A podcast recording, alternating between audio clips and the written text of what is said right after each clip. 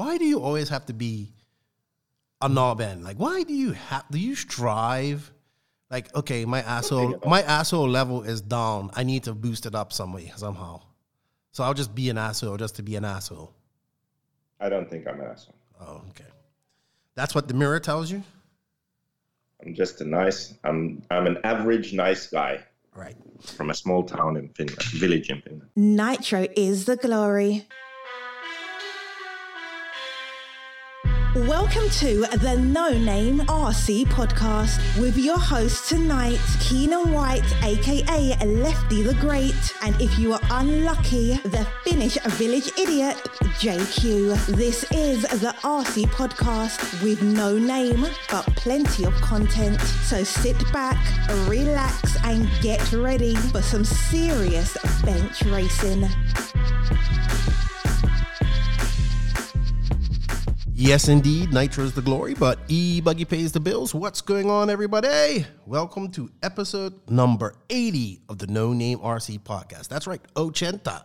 80. We are 80, 20 away from 100. Will we make 100 this year? I'm pretty sure we will. Uh, thank you for everybody to everybody that tuned in and shared last week's podcast with Madman Marco Baruffolo. It was a great chat with him. Uh, a, a better in, uh, inside look into the the man behind the radio that everybody is uh, the misunderstood man behind the radio that is Marco Baruffolo. Great young man, lots of talent, and he is going to be a force to reckon with in the coming years. And uh, thank you to everybody that shouted out to us for our, our new sponsorships. I greatly appreciate that. And uh, hey, I just want to say what's up to and shout out to all of the NNRC crew around the world, NNRC squad. What's up? Thank you guys for your support. None of this is possible without you guys. Big shout out to our patrons on Patreon who go the extra mile. Uh, that Patreon money helps pay bills here. And now we have this new office. We're actually coming to you live. Not live, but you know, it, it's Friday morning we're recording this. Uh, but from the new studio, like it's halfway done.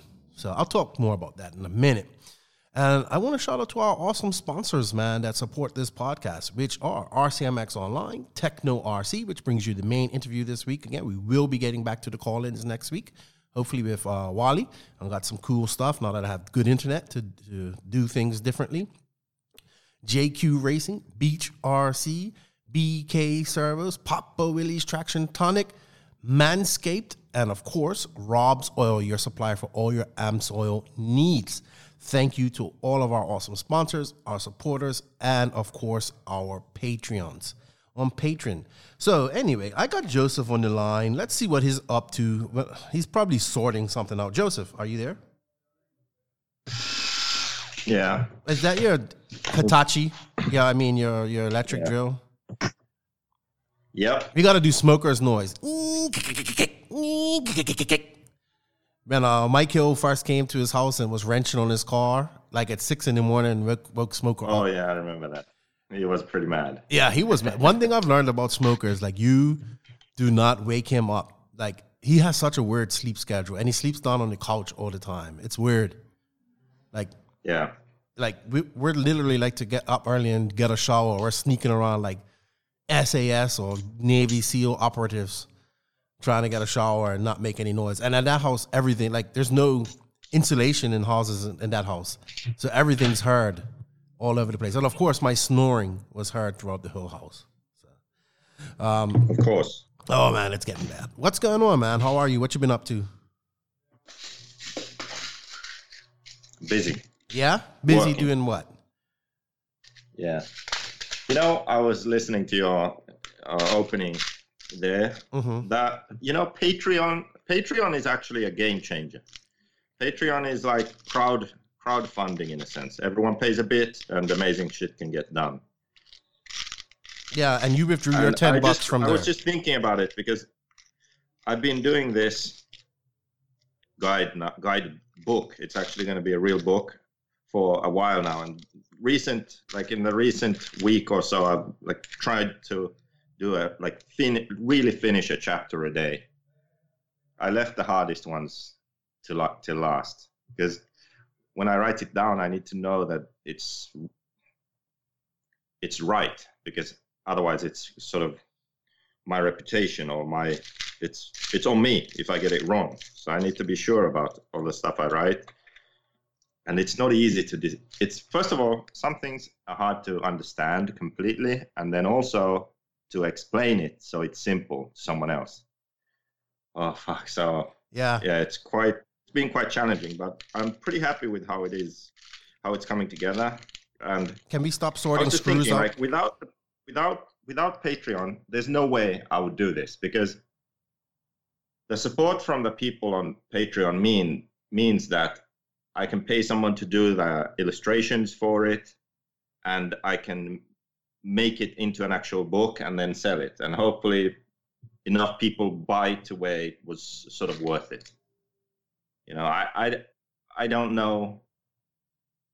I don't know how to gauge that. Okay, so you write this book. Does it it affect car sales? I don't know. hmm Maybe it's it's impossible really to measure measure that. But at least if there's a physical book and you can sell some and you can sort of Well, you know you know, first off, speaking of to make something happen. speaking of Patreon, I noticed that you withdrew your ten dollar a month uh, the, the donation to my Patreon. So now I'm gonna take Yeah, my you're doing you're doing uh, good enough now, so I, don't, Uh-huh. I don't need to I just pay think you double. I just think you're being cheap. Like, uh, so I'm gonna withdraw my two bucks from your Patreon now. Oh, really? You Yeah. had two bucks there? Yeah, I've been paying for over a year. I've been paying you to pay myself. Isn't that awesome? That's awesome. I know. Only you would think of something. But anyway, like. I I had ten dollars on you, so yeah, you were still getting eight. I paid for two years. okay. Okay. Um, speaking of Yeah. of crowdfunding and Patreon, I, I really appreciate our patrons. Um, I was up last night recording our podcast. Our podcast this week is like a youth conference. Uh, actually, I got the idea from Joey Bourdon. He's like, ah, I think we should get a group of young racers together and we just talk about RC. So it was um, Joey Bourdon, David Olsen, Brennan Schimmel, Camden Lime, Kody, Hot Sauce Watson, Ashton, and oh man, I'm probably forgetting somebody. It was six of them. So let me just let me just go back here. So we had had Brennan, Kody, Joey, Ashton, Camden, David. It was supposed to be CJ was supposed to be involved, and we were trying to get one of Mason, uh, the Fuller kids to get involved, but it's pretty cool because all of these these young racers, young men, the youngest was 14, the oldest was 18. They're all really decent racers, up and coming racers. Obviously, I think Camden's the more experienced of them all. And it was just, you know, just an hour long chat with them to see what they thought about RC and, you know, um, yeah, then it was like they're all going to PNB. So it was like a just whole smack talk. It, rem- it reminds like when Greg and Richard Saxton and all those guys get together at a race and they all start uh, smack talking to each other. And I told them, I said, if you guys are still racing RC cars 15 years from now, this is you're going to be just like Degani and these guys talking smack and you know in the well, you know, just it's just fun to see. So they got a little bet going on, and they're all going PNB, and it's going to be cool to see how that that goes for them. So I want to thank those guys for coming on.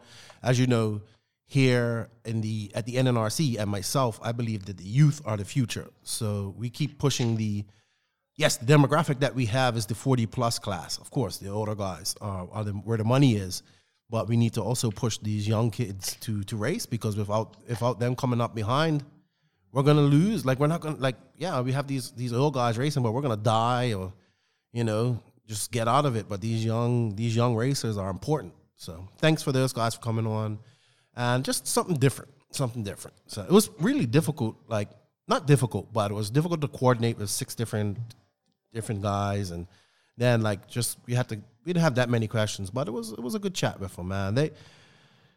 I think these are the guys that's going to take our sport slash hobby into that next level one day. Hopefully, that's the goal. Maybe maybe they can do it with the guidebook. Yes, maybe They they, can can. they can buy the guidebook and read it, and then Uh, in you're always trying to sell stuff, man. Always trying to sell stuff. Always trying to sell stuff. By the way, trying to finish it now by the end of this month, so it's finally done. Then then uh, the illustrations like first couple of weeks of August, and then get it printed. So hopefully it would be done by the end of September. That'd be really good. By the way, um, And then if people actually buy it, we can put some money towards making an app. And mhm. you sound really Yeah. excited about this. So, how how far away? How far out is it from being finished? I just told you. I said hopefully by the end of September. Oh, okay. be- I didn't hear that. Sorry. end of this month the text, and then mid August the illustrations, and then print it. Books are always good. They're handy to, to carry and and read. An app an app to go with it will be great as well. So, Yeah, but that requires a developer and mhm. some money. Yeah. It always. But an app would, I mean, an app would definitely be good. Imagine you can be at. There's so much you can do with a good setup app. You can be at the track, and you need some ideas for certain situations, and you can just type it in the app. And also, you can have track data there, store information. It would be, it would be a really helpful tool. mhm. and then also it would have the theory in there so not just ideas then you can go back and read about whatever th- thing you are thinking about read the chapter on that or the most important things about it yeah it would be really good Yeah, for sure. For sure. So I finally ordered up me some kits from you. Um, people Yeah. may think I just get kits whenever I want or stuff here, but I, I haven't. I still actually have my first original car that I bought from you. I have had kits, but um, I ended up like giving them like to to like I had my, my last nitro kit. I ended up giving it to uh, to Mike because of all of what he he helps out and um, you know, and then my my e buggy that I got from you conversion a while ago, many years ago, I ended up letting another guy race it at PNB, and I just I don't even know who has it now. But I did order up two kits, an all white car that I want to put up on the on the on the wall. Did you see? Did you like that wall of cars that I have here in the studio? It looks pretty cool, isn't it? yeah not bad Yeah, so that's going to be like the backdrop for the videos there. Um, so an all white car, I've always liked that that white look like that you always had, and um, that's just going to get built and put on the shelf. And then an e buggy, so I can, you know, we're kind of getting back to racing here. Well, guys are going to the track, so maybe I'll get down and run some laps with them. And I'll eventually get another nitro buggy. But as usual, you like to make things hard for me, and that's why I don't order things from you that much. So just hurry up and get my stuff sent and send it proper proper uh, invoice, please. All right? No? All right. Good stuff. Um, uh, two cool stories before we go on uh, and do a little bit of news. There isn't much news out, but we had an election here this past weekend in the DR. Oh, Monday, it was nuts here. Oh my gosh, the party was on. It's crazy. We're to have a change of government here.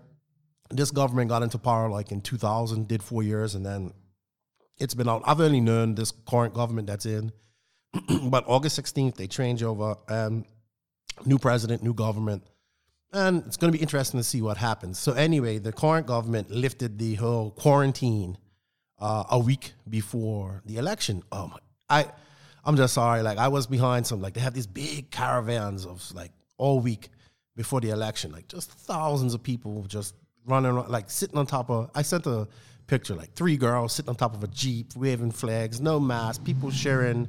Oh wow, that was a loud bike that went across. Sharing um, drinks and all this type of stuff. And all I'm thinking is, oh man, the cases of COVID are going to be so high in two weeks' time. Anyway, so that's going on. but previously, so they were lifting the, they lifted the quarantine a, a day before. I mean, a week before that. And so, as much as I praise like living here, I love it. Some things do get on my nerves, and I always talk about the open air corruption that this country has. So, uh, I was going back and forth. I think it was about two weeks, not this Saturday, but the Saturday before that. Um, I was doing something. I was going to the bank, and I came back home, and I went back, and the police were doing checks, and they were doing extra hard checks, like stopping everybody. And I was like, "What the heck's going on?" So I got stopped. And I'm in my private car, no mask on. And the guy's like, Oh, where's your mask? I said, It's right here. Oh, you, need to put your mask on. I said, But I'm driving my car by myself. Like, oh no, well, I'm just gonna take you to the police station. I'm like, what? And then they just started going on and all this type of stuff. And then I'm like, what the f-? like? And then I couldn't think like, why? Why was this all about? And then he called over his sergeant and he's like, oh, you like to fight? You want to fight? And I'm like, what are you talking about? Like, And it's been so long since I've been like just shook down by the police, right? So I'm looking at the guy and I'm saying, I know you. And he goes, Yeah, you know me? I said, Yeah, I used to work here in Cabarete, like when he was just starting out. And then we got talking. I said, Yeah, I used to come up to my uncle's house all the time and ask for money. Who's your uncle? I said, Kim, he used to live up by there. And he goes, Oh, yeah, that's my friend. Blah, blah, blah. I actually think this cop actually shot my uncle by mistake back in the day. I know that's a crazy story, but um, there were It's a story for another day. yeah, but it's it's pretty simple. It was an accidental shooting. Like he shot at them because there was like people breaking into the houses up there, and, and they were chasing the people breaking into the houses. He, my uncle thought they were thieves. They shot back. The bullets ricocheted and hit him in his feet. Um, uh, it was crazy times back then, man. I got pure stories about that. So it ended up, he ended up knowing. It's like, oh yeah, don't worry about it. You know, I gave him hundred pesos and all this stuff, and and we ran off. And I was like, man, they were really aggressive really aggressive, unusually aggressive. And then my wife's like, yeah, because tomorrow is like they can't really bother you, like you know what I mean. So they're looking for, like after the the quarantine is up, they can't bother you for not having a mask and all this type of stuff. So they're trying to make all the money that they can today. I was like, yeah, that makes Yeah. sense. It's like when I was living in the Philippines, the cops kept stopping me because I was driving. Obviously, they look, oh, there's a foreigner driving, so they stopped me for always for some like ridiculous reason, hmm and then just basically asking for my license, and I don't have a local license. Then that's the excuse. That's how they can get me. Okay, and then they. Uh, Basically, just want to get bribed. Yeah, that's how it is here too. Oh yeah, then you just pay them some money. When once I figured got the like running rates, what am I supposed to pay? and that's it. Like every time you just get away like that. But I can, you know Yeah, what? I really can annoying. deal with that open air, open air corruption. Like I know this is what they're stopping me for. This is what they want, and I, I'm good with that. Like I'm, I'm re- I really am good with that. And I just know, but they were just super aggressive, and it just I was like, well, why? And then my wife told me. So there we go. And another little story, um, non RC related, but it is RC related. So you know, I'm kind of been in this. I'm into this GI Joe thing now, collecting GI Joes Oh Um, God. and stuff like that. And I've I've met a few RC guys that are into it as well. We've become friends. So they have these different groups and they have these auctions, like they put figures up for sale, and you can you can claim or you can bid on them. So I, I participate in a few. Get me like one or two figures. You get them cheap. They're in good shape. So uh, I bought like a few, like two figures from this dude, twenty bucks I think it was for for both of them, twenty five of shipping. So it's amazing because these things were three bucks back in the day. Uh, but you know, that's just back in the day. So I'm looking at, I'm talking to the guy on Messenger, and we have one friend in common. And it's remember uh, Brian Stone Cold from Myrtle Beach. Yeah, we met him at Brawl that we went to, and then we ended up going out to dinner and drinks that night. And that night, you got chased in the bathroom by those crazy, overweight, drunk women. Yeah, I remember that. Yeah, that was so Uh, funny. I do remember that because he still owes me for a Reds engine. Oh gosh, I knew you was gonna say that. Anyway, Well, it's true, isn't it? come on, man. Sometimes you gotta let it go. Um, No, you don't. It's- see, I can't. I can't even tell a What? proper. It's not my fault. I- you owed me since two years for an engine. There, I what's wrong with that? If he doesn't want to owe me for an engine, he can pay. okay, It's simple. okay. This is not to begrudge your your. This is not a debt collection podcast. Okay, but can I Well, finish my story? helps. Can I finish my story? So I met him. I, I'm looking at him, and I'm like, "Hey, do you know? Uh, do you know this dude?" And he's like, "Yeah, I do. Um, yeah, I, I work with him. Like, we, we we drive cranes together." And I'm like, "Dude, I know him." Like, and, and then I start talking to him. I was like, "Yeah, I met him at there, blah blah blah." Then I messaged Brian, and then he, he ended up messaging his buddy. He's like, "Yeah, yeah, he's selling some GI Joes to my to Keenan. I know him, blah blah blah." And the guy actually gave me an extra figure for free. So just my point would be a very small world. Uh, life is about who you know. I always say this: it's who you know in life. And I just happened to to see this guy, and he was a friend with a guy that I that we know, and like it's just amazing. Just a small, small, small world, really small. So Money, yeah, money helps, but definitely who you know Mhm. is a big help in many things. Yes, sir. Yes, sir. Well, we did 18 minutes of rambling on. Um, maybe we should talk. There isn't much RC news, but it's going to be brought to you by Manscaped because now Manscaped is a partner of the No Name RC podcast. I recently purchased my. So have people actually bought it with Yeah. your code or something? Yes, we have. You managed to sell yes, any? I need to sell. I need to sell a few more, but we have sold quite a few, and uh, yeah, you can uh, you can get yourself a lawnmower 3.0 or a whole whole bowl kit that they sell. It comes with um, a pair of boxers, a shirt, some deodorant for your nuts, um, some moisturizer. Some nut Yeah, deodorant for yeah, your nuts. Yeah, after you shave it, it's like an aftershave for your nuts. Um, Oh my. it's good stuff, man. Uh, nice little uh, box. that came with a little, like a little travel carry bag that you can carry all over the place. In fact, I used my my lawnmower 3.0 yesterday to trim up my beard, make it look nicer. I haven't been to the. I can. I have washed it. It's waterproof. It, it is waterproof. Um, But basically, like manscaping is the new thing, Joseph. I don't know if you do it, but um, you need more than manscaping actually. But basically, this lawnmower 3.0, my wife uh, shorn me the other day. Well, I talked about it in the last podcast, and you know, I'm I'm used to getting shorn, but I always kind of get nervous when when we get down to my my ball area because, you know, I don't. I, I really like nicking my nuts and or cutting your nuts. It's not really a fun thing. As or the shaft. If you do it on the shaft, it's it's even worse you know. But hey, it puts you out of commission for a while because just everything just hurts. It's sweaty, you know, it's uncomfortable.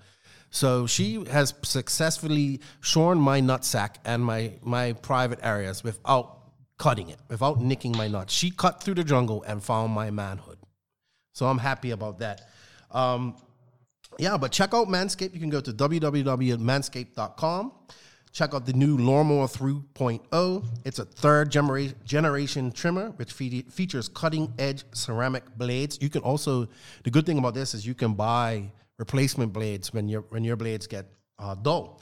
Um, it's water resistant, so I've washed it literally. It's got a little LED light, which really helped me when I was uh, shaving my beard her the other day, and I'm sure it helped my wife when she was shaving and getting into those deep crevices that she had to get into.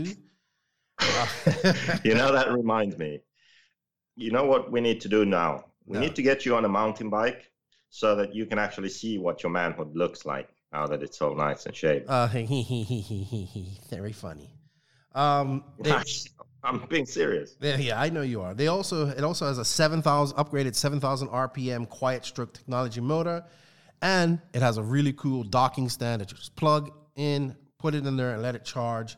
And I'll tell you what, man, it's worth it. So if you want to get all groomed up and do something special for your special person in your life, go to www.manscaped.com. Use promo code in all caps, the no name, no, sorry, no name in all caps, and you will save 20% off your order and you get free shipping. So don't hesitate. Cut through the jungle and find your manhood and get yourself a lawnmower 3.0. Joseph, you should get yourself one too. So Send me one. Why don't you send me one? You sound like my buddy the other day. Just send me one. So RC news. Um, the nothing really. I mean, the biggest news for me was I know you don't care about this type of stuff, but uh, Proline is releasing a Barracuda body for the no prep drag scene. You're This- right. I don't care. But I tell you what, Joseph, this, this genre of RC is growing extremely, and it's a great crossover genre. Lots of off-road guys are doing it, and I hope. Drag racing is the dumbest thing ever. And I, I don't even mean just RC drag racing. No, I, I hate. I, I I absolutely disagree with you on that. Drag racing is No, awesome. it's- No. It's awesome, and RC It's drag racing is even terrible. awesome. Uh, whatever. I mean, you- you're you're entitled to your opinions, even though they suck and they stink, like your manhood. Um, but the new Barracuda Proline Barracuda body looks good. Tom Renderconnect has sneaked a pic of the new What was that? What was that surname? Renderconnect. Is That's his name? Renderconnect. Renderneck. Renderneck. Tom He needs to call in and solve this. Yeah, we do. Uh, leaked a picture of the new released a picture of the new Losi TLR 8XT Truggy. He's doing some sneak pictures. And the most important news of all, Joseph, Hudy has released another hard case stopwatch. Oh wow, Yeah, big news there, buddy. Big news. that's amazing. Big news. All about that stopwatch. You know what? I I actually watched uh, Come Drive with Us. That's series. Mm-hmm. Cody Do- Corey Douchebag from Canada Oh, makes God. it. There we go. Um, the Perth Worlds. I watched. I, f- I completely forgot how close that uh, one eight final I was in was. It was uh, it actually came down to the last lap. You know what's funny? Like I was watching it, I know what happened, but I got I got all nervous, excited towards the end. Fuck, I must be insane. well, what happened? Why did you get nervous? I mean, I was out. I was in a bump, then I was out of a bump. I made, I crashed some, some stupid place. I lost a lot of time. Then I was catching up, and then right towards the end, uh, Tanner Denney flamed out, and then I was in fourth. And I, I, I don't even know if I realized that the guys in fifth, probably six two, were right behind me. And then like last lap, it came down to the last lap. I was in fourth, and then uh, Skidmore was behind me, and yeah, last lap he crashes on the triple, right behind, like cartwheels over my car basically. Mhm. I finished fourth, and and he was fifth, so I got the last bump. I I forgot that it was that close. I'm gonna have to go rewatch it. To be honest. Yeah, it was pretty good. So, um, a couple of other things. Uh, I was talking. I saw in um, this happened a couple of weeks ago, but in Norway, they had a TV crew come in and and do a production of their touring nitro touring car um, racing that they do up there. Um, uh, I actually talked to Anders Anders Mikkelsen, so he was telling me all about it. I might I might probably get him here on the podcast to talk about it. But basically, I, I think this is in, in Finland. It's the same. They treat um, RC car racing as part of the sports federation or motor motorsports federation. I know in Norway they do because remember Daniel Kobovic was stopped from racing, and then we had that big thing with Maulin, Mylin, and the sports federation or motorsports federation. But basically, they they kind of f- found RC racing, and they sent 23 crew members and seven cameras to video this stuff. Um, I, it was a lot more involved than that, and Anders was telling me about it, and it's pretty good stuff. Um, it was aired on the Norwegian on a Norwegian TV channel. It's being streamed. Um, I'm gonna get him on her to talk more about it, but that's a lot of crew and a lot of cameras, and that's pretty cool. That's exposure that we need. What were they filming? Uh, uh, Nitro t- 10 scale touring car in Norway. Oh, okay. So, but imagine all this that crew and seven cameras, and for RCGP we had like three people and two cameras. No, well, more than two cameras. Pretty amazing, isn't it? Yeah, man. And um, I was talking to Rob Isaac. He's a famed wolf, and he's also got the USRC, like it's a it's like a racing series uh, on the East Coast as well. He's got this new another race series, which is FX. Uh, I want to say FX. I, I I'll have him on the podcast next week. But they're having a race this week of the US the USRC run. Actually, Ryan Lutz is getting back and he's going out to race it. And they're gonna have um, a film crew from Motor Trend, which is a, a big a big production, like you know, um, series. It's like a weekly series thing on in America. Is this going to be a problem? Yes, it most definitely is a problem. If I hear that one more time, I'm going to take that electric drill and shove it where the sun doesn't shine the next time I see you. Really? Yes. Stop it. Um, Wait. You said if you hear it one more time. There you go. Now you heard it twice, so you don't need to do that anymore. but you know what? There's one more gearbox screw here. Okay. There we go. Thank you. So we're all- good now. Okay. All right. So we finished with your electric drill. Yep. Okay. I sold a car. Well, I'm happy for you. Can I finish Yeah. my story? So anyway, Motor Trend sending a crew to film this. So that's going to be really cool too. And this is going to get uh, should get airtime on this Motor Trend uh, series that they do every. It's like a TV show that they do. So was talking to Rob. He's all excited about it. Um, like I said, anything, any exposure that we can get from RC, I'm all about. Uh, I'm just so waiting for Driven. Um, I was talking to David about it the other day. Oh, yeah, I saw another draft. It's pretty good. Oh yeah, Matt uh, Matt did a has done a great job to tell stories and introduce the drivers. I mean, we had this idea all along, but with how hectic it was, at least my worry was that there wasn't really enough footage to tell stories. But man, they've been able to capture quite a bit.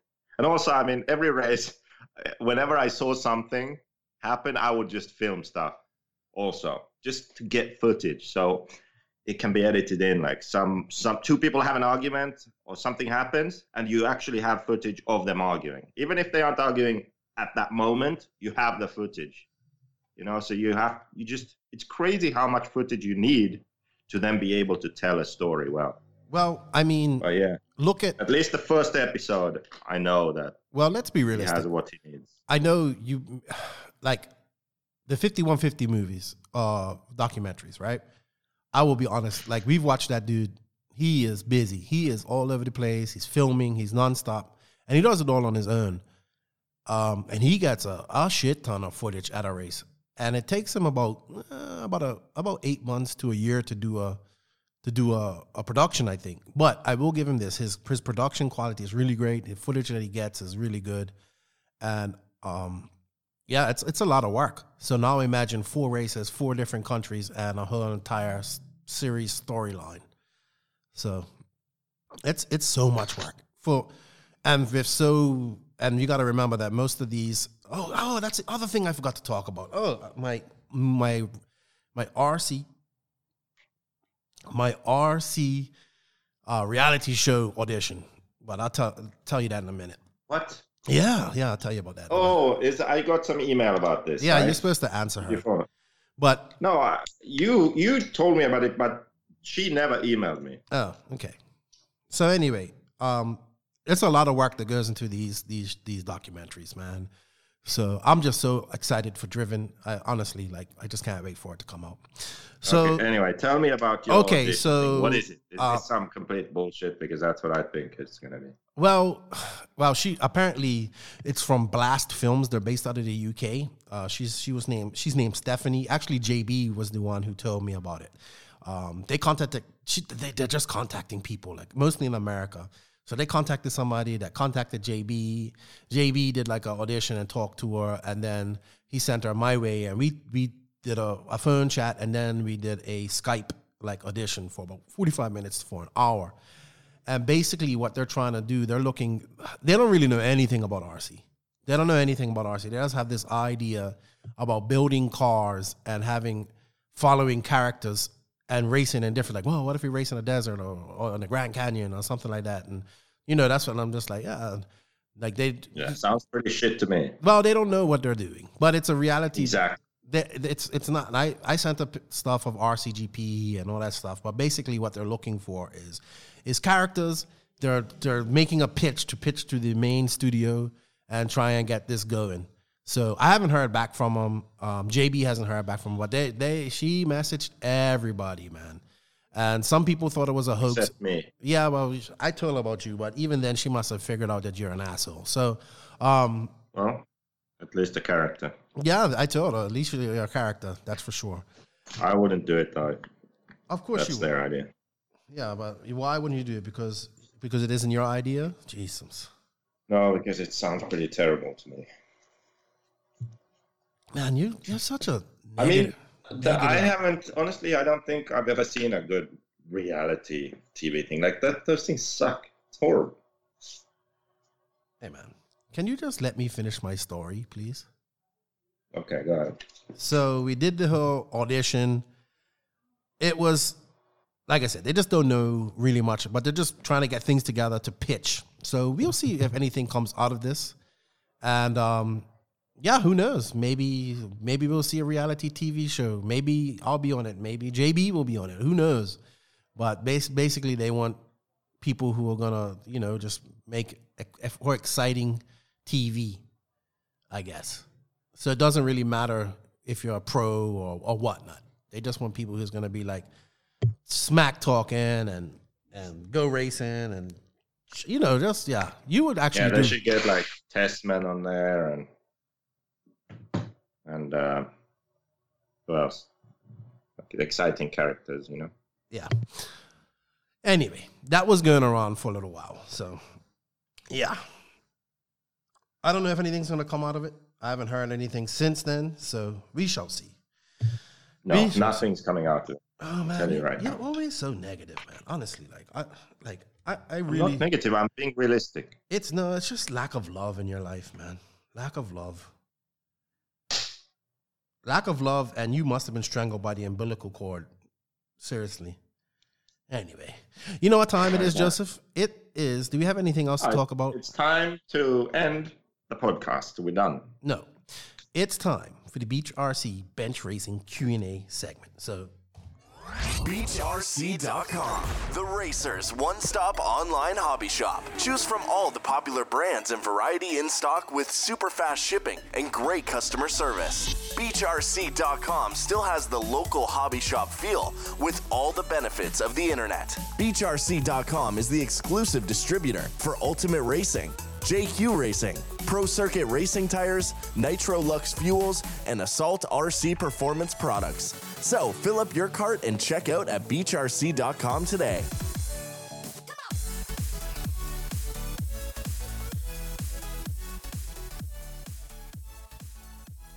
and thank you to BeachRC for sponsoring the Bench Racing Q&A segment of the podcast. BeachRC is a brick and mortar hobby shop.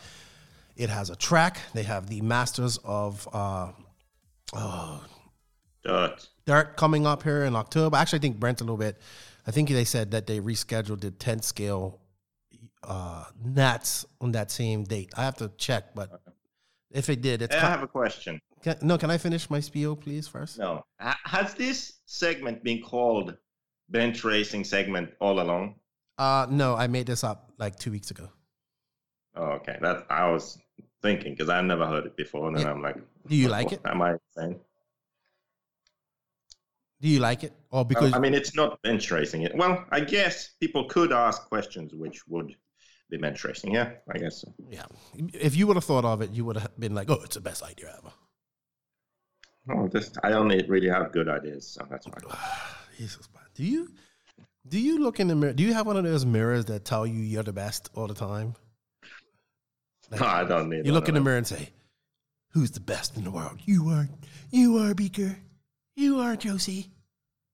Who's the best violin player ever? You are. I was average. Who's the best e- goalie ever to be produced in Finland? You were. No, I'm the best Facebook triggerer. Yeah, I'm retired now. yeah, but your your your triggeries they miss you. They miss you. But thank you to Beach RC for bringing this part of the uh, podcast. Check out beachrc.com. You can use our affiliate link. Uh, helps us out a bit. Um, check Lucas and Brent out. Uh, they they they hit they hit RC from all angles. They have a great track, great hobby shop, well stocked, great online presence, and they they travel to races. You know they're getting ready for PNB next week, which is going to be pretty awesome. We should make some. Uh, we should probably make some uh, predicament uh, predicaments predictions for that race after we do this. So anyway, let's get on to some of these. Who's going? We don't even know. I'm got it up on RC sign up right now, actually. So we'll have a look at it. Okay. First question is from Mike Woods. What's up, Mike? He wants to know how does Ackerman adjust and how do you adjust Ackerman and and why? When to change position and whatnot? Why would you adjust and when would you adjust your Ackerman position of your steering rods? Mike's got wood. Asking about rods. Um, well, so And he says JQ doesn't have to On be a dick, and you and you go out and be a dick right away. What? He says JQ doesn't have to be a dick, and you be a dick right away. See, I knew he said that. uh, so, Ackerman, on the Ackerman plate, you, you can move the link forwards and backwards. Now, typically, for example, on the Black Edition, and I think Kyosho's the same, um, probably most cars with this system is the same. So, when you move the link forward, initial steering will be a bit smoother, but the thing that you really notice is you have more steering mid to exit in the corner. So it kind of feels like more overall steering when you have when you move that link forward on that Ackerman plate. Then when you move the link backwards, you have more initial steering, but then less mid to exit. So on a loose track, if you need more steering, you move it forward. On a high grip, high grip track, if your car is nervous and aggressive and too much steering, you actually move it back.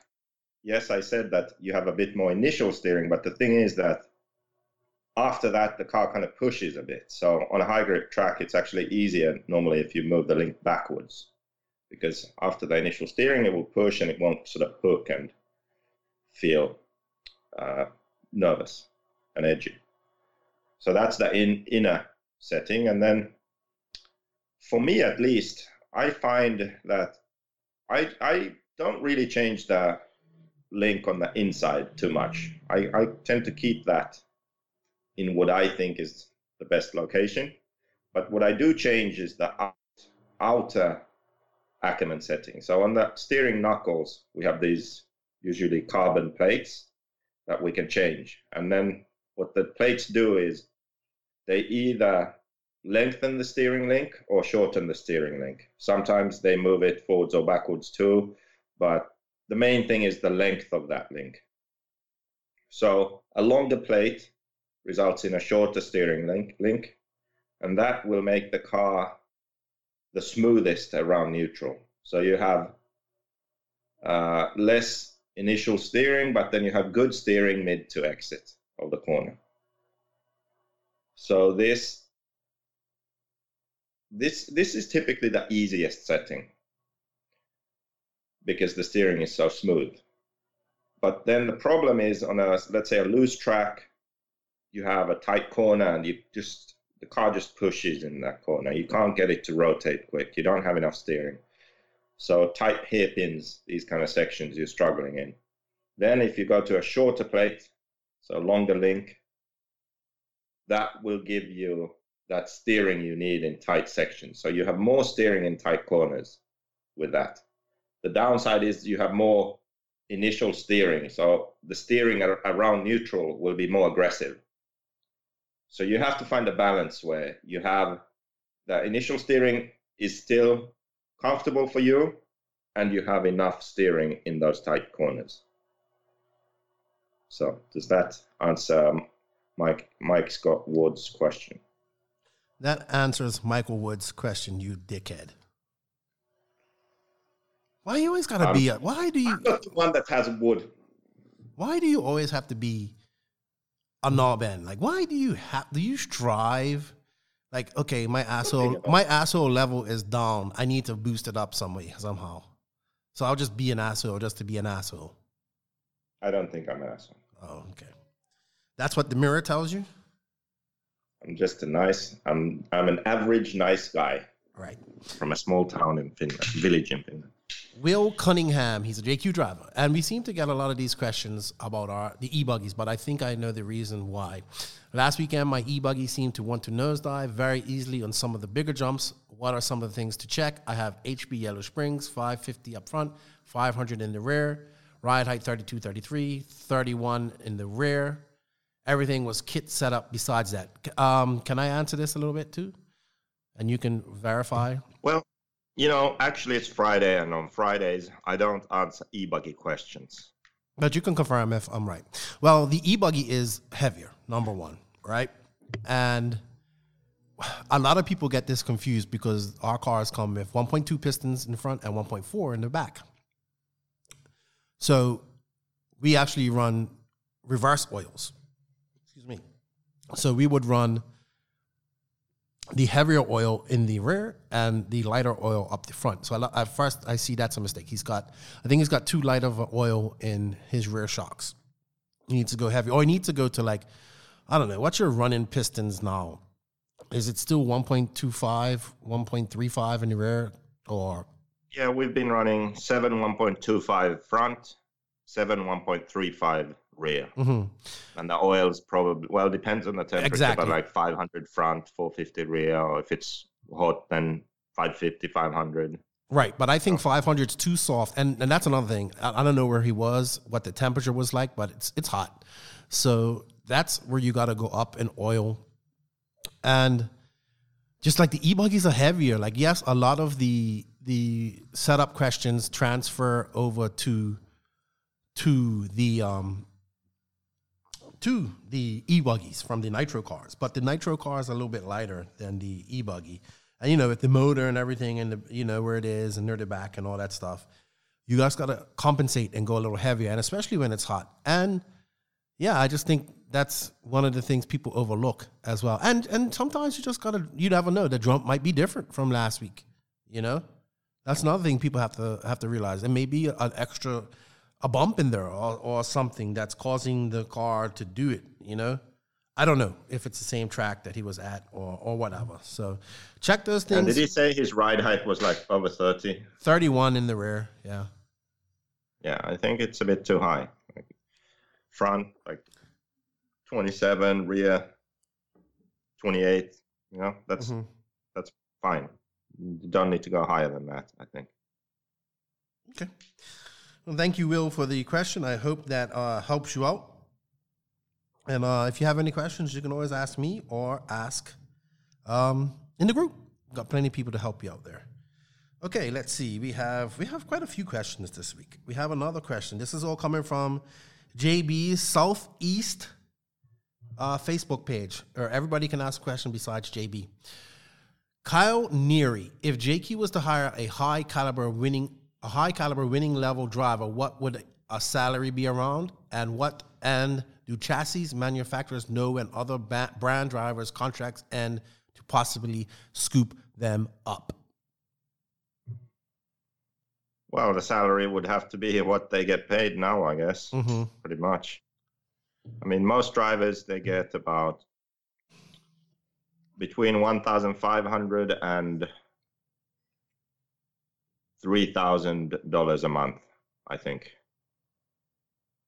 For their chat for their Probably chassis. all the drivers fit in there somewhere. Mm-hmm. Yeah. Like I drivers that are capable of winning any big race. Right. But that's I just for the chassis. Car, chassis manufacturer, you have to pay them one thousand five hundred to three thousand dollars a month. It's in there somewhere. Yeah. And then that's not it. Then you also have to pay travel. Mm-hmm. Contingency. The travel builds up pretty quick because you need a mechanic in Nitro. So, I mean, the travel budget can easily be twenty thousand dollars a year. So, and don't forget contingency. Yeah, I mean, contingency that depends on the deal, the contract, but probably for the bigger races, you need to have some sort of contingency also.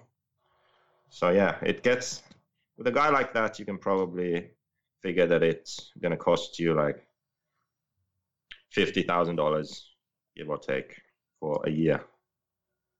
Probably you know? more, I would say. Yeah, well, 40, 40 to sixty. Let's put it like that. Yeah.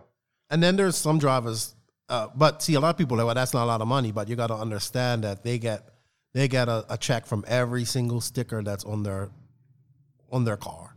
Every single yeah, sponsor, it, they get a check. I think this is going to change in the future. It's it has to because RC has been really good for the best drivers because they get paid well. I mean, we have to remember that this is RC car racing. They aren't making millions, but they're making good money. But it hasn't been good enough for the companies so these companies who are paying uh, drivers, there's less and less of them now. So it, this this whole situation needs to change uh, and will change. So if we still want to have professional drivers in the future, then the way these deals are made, the way you know the chassis manufacturer pays for like almost all the travel and some the other sponsors just pay the driver direct like these things are going to have to change. It's if if we want professional drivers paid drivers then all their sponsors have to kind of pitch in. So so the cost of traveling around the world and promoting the products racing winning the cost of that is shared with all these companies. And then we can be in a situation where it still makes sense and and drivers are paid. But yeah i see some changes coming because like I've said before on here, that only reason it seems like everything's fine, everyone's happy, and there are all these pro drivers is it's because rich people have come in with either just wealth that they have, or they run another company and are doing tax planning or or something, just you know, playing around in RC, something like that. Like the money is coming from somewhere else, and they have a passion for RC, and they pay these drivers. You know, so it's not real. It's uh, the situation we're in with all these paid drivers is artificial. Mugen is a real RC company selling RC cars, paying drivers. They pay two drivers in the world. Drake, I don't count him because he works at Mugen USA. You know, then you have these Maxima paying Tebo, Cavalieri, Rivkin, Maifield, all these drivers, Neumann, Robert. That's not realistic guy's a multimillionaire, billionaire. I don't know what he is. You know, it's just throwing away money, basically. Infinity, all the money in the world, just well, pay everyone, you know. Uh, SWorkz, also car dealerships, you know, they have the budget. Just it doesn't matter really. Can we break even? You know, can we build something out of this? Just invest, invest, pay, pay, pay, pay drivers. You know, it's not, it's not real. So, okay, you have it. Now you have some inside info on the situation right now in the market. Actually, one more thing HB, pay two drivers on the Ogden. That's what you can do as an RC company, trying to make a profit, trying to run a real business. Imagine all those brands just stuck to that one or two drivers. There'd be a number of drivers without a ride. He also asks do other companies know when drivers contracts up and scoop them up? Of course they do, because usually contracts are what, two years?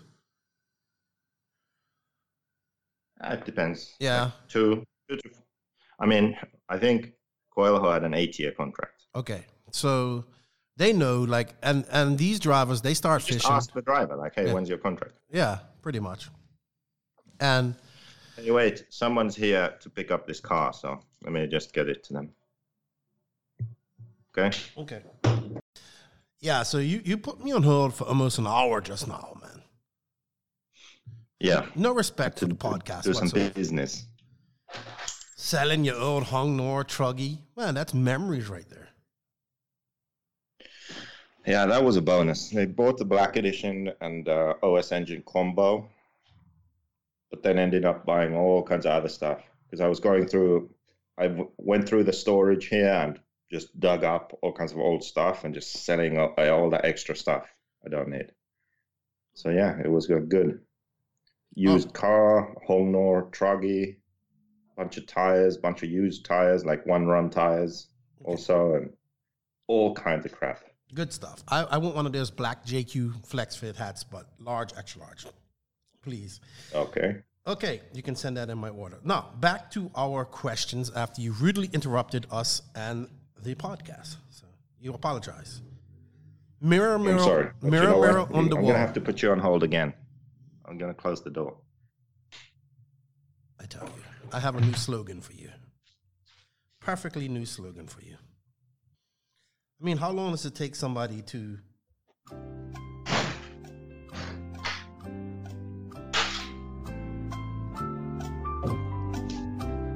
Okay.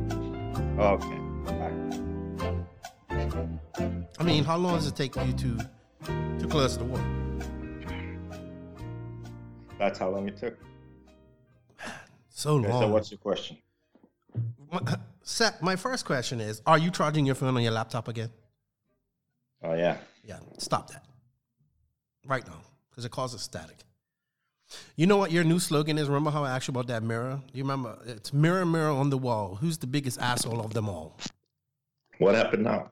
That's your new slogan. Mirror, mirror on the wall. Who's the biggest asshole of them all? You, Okay, JQ. what's the question? You, JQ. Only you. Um, okay, so this question is coming out of the Positive RC group that I posted this in, and it comes from my good buddy Adam Ross up there in Canada, there in Ontario. Really badass track they have at Otterville, but he's not there this weekend. He's at the uh, Durham off-road track. I was watching a live he was doing. E-buggy question. I will be trying two shorty packs jump together to try and save weight. Is this a good idea or should I have or should I be looking for a four cell smaller pack? Or have you tried to do this since it allows you to move the weight around quite a bit more? Don't forget, e buggy pays the bills. Stop, stop charging your An phone. e-car question. Really? Yeah, stop Wait, charging your phone. Just one moment. I need to go get a drink. oh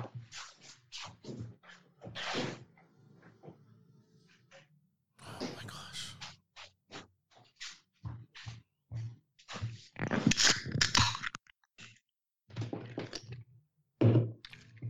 Okay.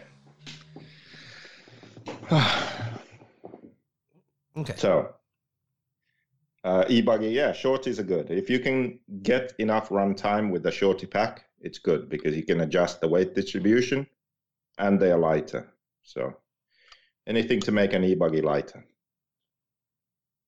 Have Those you things are more overweight than keen. Okay, so yeah, see, see, mirror, mirror on the wall told you you can be the biggest asshole of them all, and you are definitely trying to accomplish that today. Um, are you trying running shorties in your e-bike? Well, you don't even run e Like, have you Yeah, even? back when I uh, went to the European Championships in eight scale e-buggy in Fehring, Austria, Mhm. and made the A main, I ran shorties. Mm. First, uh, there you go, cementing the idea that you are a e-buggy and truggy driver first, and nitro buggy last. That is where your focus should be because e-buggy pays the bills. I actually have some bills that need paying. Okay, so let's. So I'm just going to forward them to you. Okay, and they won't get Okay. paid. Braden Miller, can you explain the difference between a three shoe and a four shoe clutch and the pros and cons of both?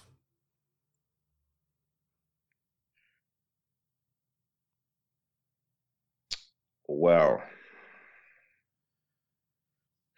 the good thing with four shoe clutches is you can run two carbon, two aluminium, or two softer springs, two harder springs. So it stays balanced.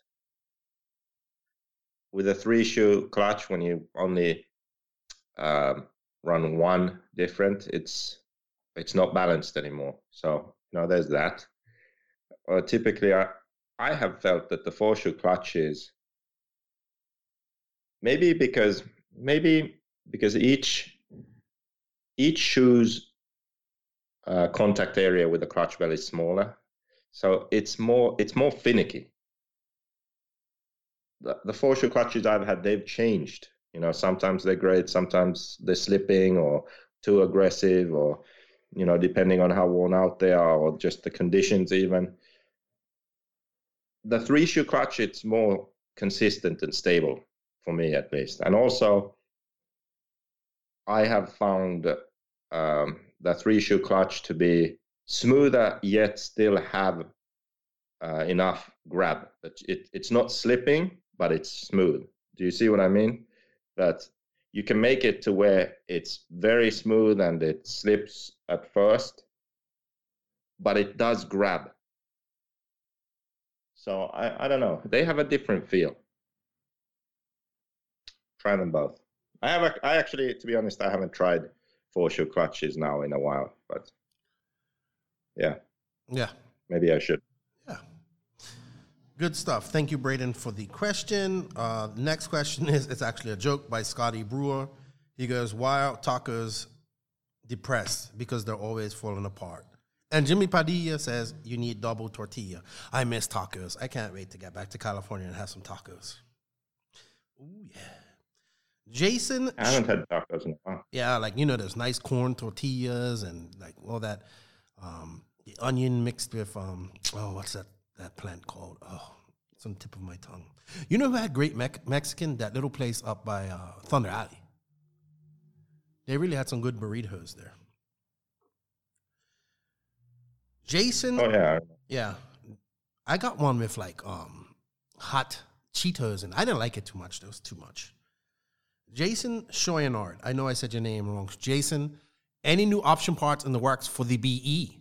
Good question. Hey, Beaker. uh, yep. Springs. That's it. Springs. Yeah, that's what we need. We need springs, normal springs and progressive springs. That's what we have. So what's the and difference- We have that those uh, 2020 KPI steering knuckles and C hubs. They're back in stock. So What's the difference between a normal spring and a progressive spring? normal springs rate is constant. So when you pro- let's say you compress it five millimeters, it ha- it has a certain uh, force. Okay. Uh, you compress it five millimeters more, it adds that same amount to it. Do you do you see what I mean? Yes. What, I mean? Like if you put the spring on a scale and you press down on it, compress it five mil, you can read uh, the scale and see. Okay, so it it the spring compresses with the this force. Let's say it reads. Uh, uh, and these springs that I have this gauge, Zeppin spring gauge, it's called.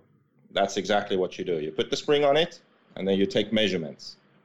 So what I do is I do five mil increments. Well, with a standard spring, it doesn't matter because if you know five mil, how much the how much it reads when you compress it five mil, when you compress it the ne- next five mil, you just add that number. So it, it stays consistent the whole time until you some springs maybe if you compress them too much it gets all messed up. But let's not worry about that. But with a progressive spring what you can do is you can make it so initially when you start compressing it it's soft. So the numbers you read on the scale they're low. Then it doesn't stay that way for the whole time. So at some point when you compress it that same five mil distance for example you're going to read more, a larger number on the scale. So the force is now growing. Five mil again, it's growing again. And then if you have like a two-stage progressive progressive spring, you can have a soft part of the spring, and then when that soft part is compressed, then it's uh, the force of the spring is according to the hard, stiffer part of the spring. Does that make sense? Yeah, I kind of just stopped listening to you after a while, like you do to me. Yeah. But I get it. I know what you mean. but the idea is that you can you can make a progressive spring that's soft in certain part a certain part of the suspension travel, and then harder at another part. So, for example, above ride height, it's soft. So when you land from a jump, let's say when the wheels hit the ground up until ride height, it's soft, and then after that, it gets hard.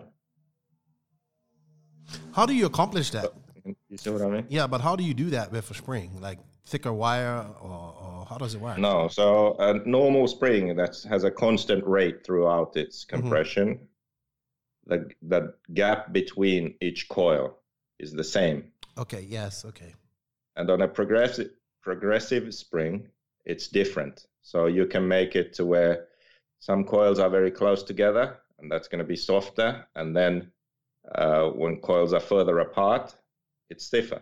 So you can make it so it keeps on getting a bit bigger and bigger and bigger. Like the distance between the coil gets bigger and bigger and bigger through the whole spring, or you can make it so one po- portion is close together and then another portion is further apart. You know, so you can Mhm. and you can change how much how big a section of the spring is soft and how big of a section is hard and all that stuff. So yeah, there's surprisingly much you can do with the springs, but it's yeah, it's takes a lot of time and effort to Sweet. design, make the samples, test, all that crap. Yeah, I, I learned something just now. I never knew that.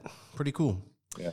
Uh, You can also do it if you change the size of the spring, like the diameter that the wire is wound around. Mhm. So if that if you change the that diameter, that's also changing the spring rate. But it's not really good for us because we don't have typically we don't have space around our springs on the car. Mhm. So it's better to just change the distance between the coils. Interesting. Cool. Mike Walker, he has a big smile sitting on your lap. I posted a picture from Argentina where he was drunk sitting on my lap after you doused everybody in soda. When we was at the banquet there. Okay.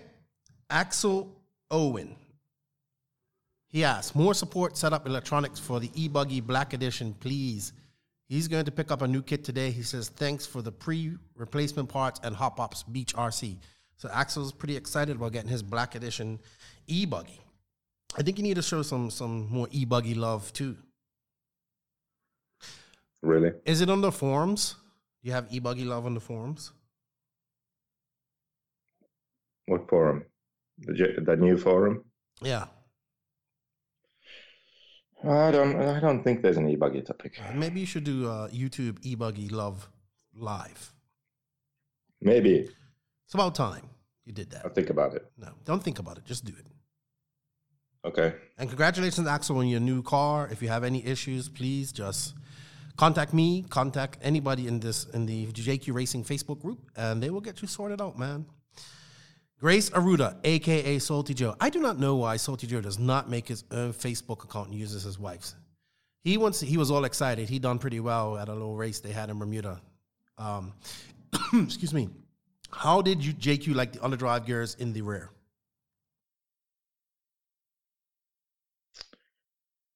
Yeah. Um,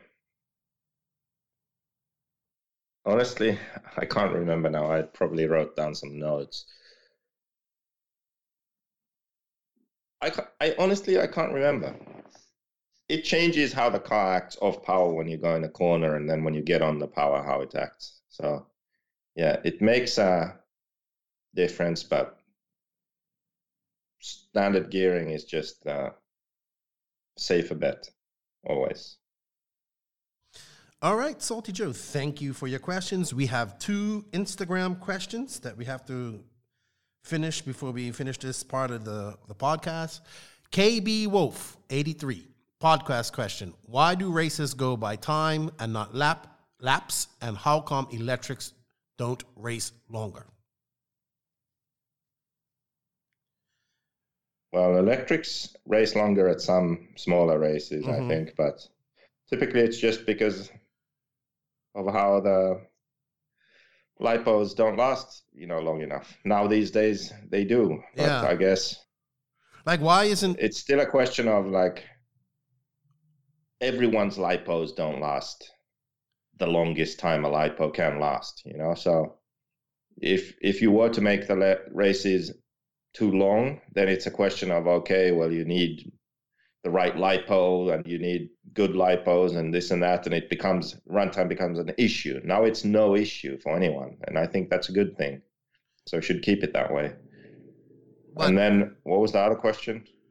uh, First one. time or laps? Why are there? Is, is it run Oh by yeah, time well, not laps? not like it matters in America because they don't do schedules, but like we learned in RCGP, it's kind of if it's laps, it's a bit tricky because you don't have a set time to work work off when making a schedule. So it kind of gets hard to figure out. It's easier to use laps. I think the best way actually is to have a time. It's easier to use time. I don't know. Did I say that wrong?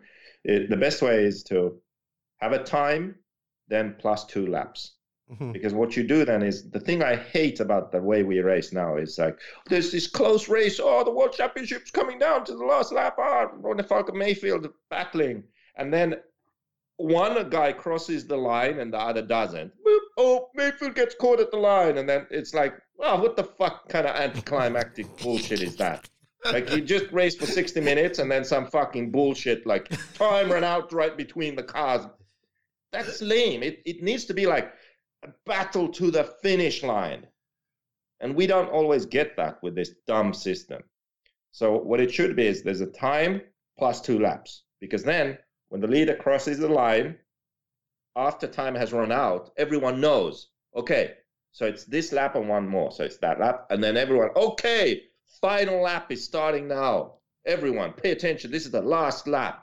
We're going to finish now. Who's going to cross the line first? And then imagine, oh, fuck, Maifield, crazy move, and whips it past and crosses the line and wins the race. And the race is over, and everyone finishes behind him.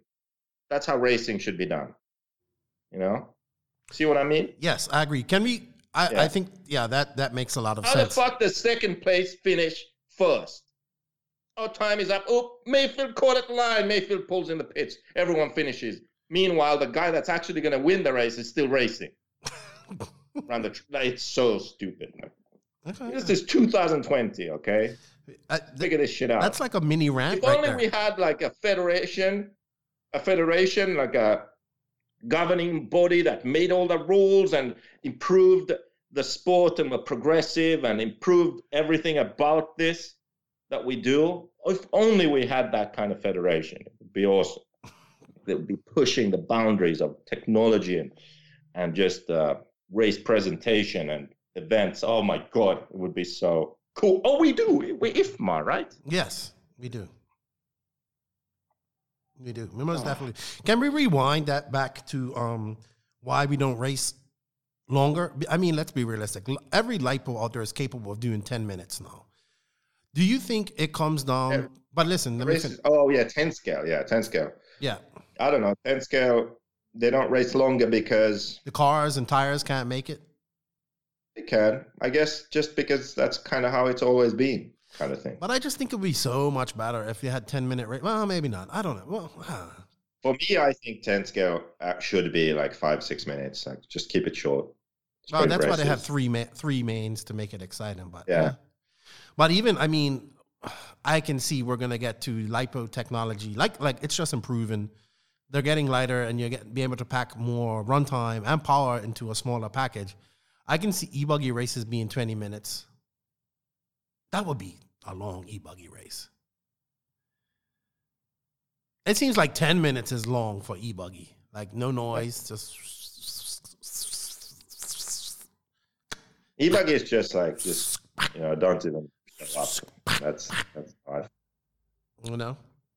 That's the noise of an e-buggy going around a track Zero laps. and slap. E-buggy chassis slap. races should be zero minutes and zero laps. Oh, sh- but Don't why? I don't know why you. Do, hand out the trophies and go home. but you're so good at e-buggy, and you and you and, and you're so good at it, and oh. truggy. Such so much of a better e-buggy and truggy driver than you are a nitro buggy driver. I think that's where your real disdain for e-buggy and truggy comes from. Is that you know you're a better e-buggy and truggy driver, and that pisses you off. Mirror, mirror on the wall, who's the best e-buggy driver of them all? You, Josie, you. All right. no, not that good, to be honest. Dread 24,000. I think this is uh Corey. What's up, Corey? Left tire salute. Is that Corey, Corey douchebag? No, not it's not Corey Drakenberg, Joseph. It's Corey Jordan, well, a JQ driver. Corey asks Can companies be fanboys and champions? If so, give an example. Yeah, that's a good question. Can company be? Com- yes. VP Pro is a fanboy company. That's a fanboy. Many of these Asian companies are fanboy companies. They just want to be like some other company. So they make all the same shit. They make it look the same, name it similar, even at times. They're just fanboys. Like, figure out your shit, do your own thing, do it better. No. Instead, they just look at the champions and they do the same. You know, so VP Pro, that's one example of a fanboy company. Some companies have fanboy sections, like they they they they do some things which are very fanboyish. like associated with their four wheel drive 10 scale or 8 scale buggy. Like it's very sort of fanboyish, in my opinion. In two wheel drive off road, they're champions. Oh, you mean just uh Yeah, but in eight scale, what the hell? Like just buy a Mugen and like measure it all up and and make it like that. Like that's a fanboy attitude right there. but you said it's different. Yeah, it's different. No, it's different. But they, originally, they literally no. had a Mugen. I know. They were use, literally using Mugen parts. I guess kind of eyeballed it a bit wrong. That's why it was different. But do you see? Do you see my point? Like then there are those that I think X-Ray started out a bit as a fanboy, but then they sort of grew up and and realized that they should be champions, and they've. I think X-Ray actually have kind of become champions in everything they do now. No, they do definitely So- push the limit and they do whatever they want. And that they're able to because they do everything all in house. Um, which is Uh, yeah, which is a great which other companies probably don't have that ability to do that. yeah. But yeah, I would say companies can be fanboys or champions too, because at the end of the day, companies are just people, people working together, doing something. So. Sweet. Yep. Well, I think that's all of our questions for the Beach RC bench racing uh, segment Q and A. Thank you. You actually had some great answers, Joseph. I mean, we had some good questions this week. So Oops. yeah. Okay, are we done? I No, we're, go. no, we're not done. We're not done. We have we have the youth conference coming up now, brought to you by Tekno RC, and we have Rob's oil story time. We don't have a rant this week. Do you have a rant? You kind of went on a mini rant about um, laps and times. Yeah. I have a rant, but I don't have time to do it. We can do it next week. You never have time. See that whole hour you took selling stuff, we could have uh, been recording. But anyway, um, on to the Tekno RC Youth Conference with the young drivers of, of RC coming up. And then, uh, Joseph, I will call you back for the Rob's Oil story time. Okay. Tekno RC. Tekno RC.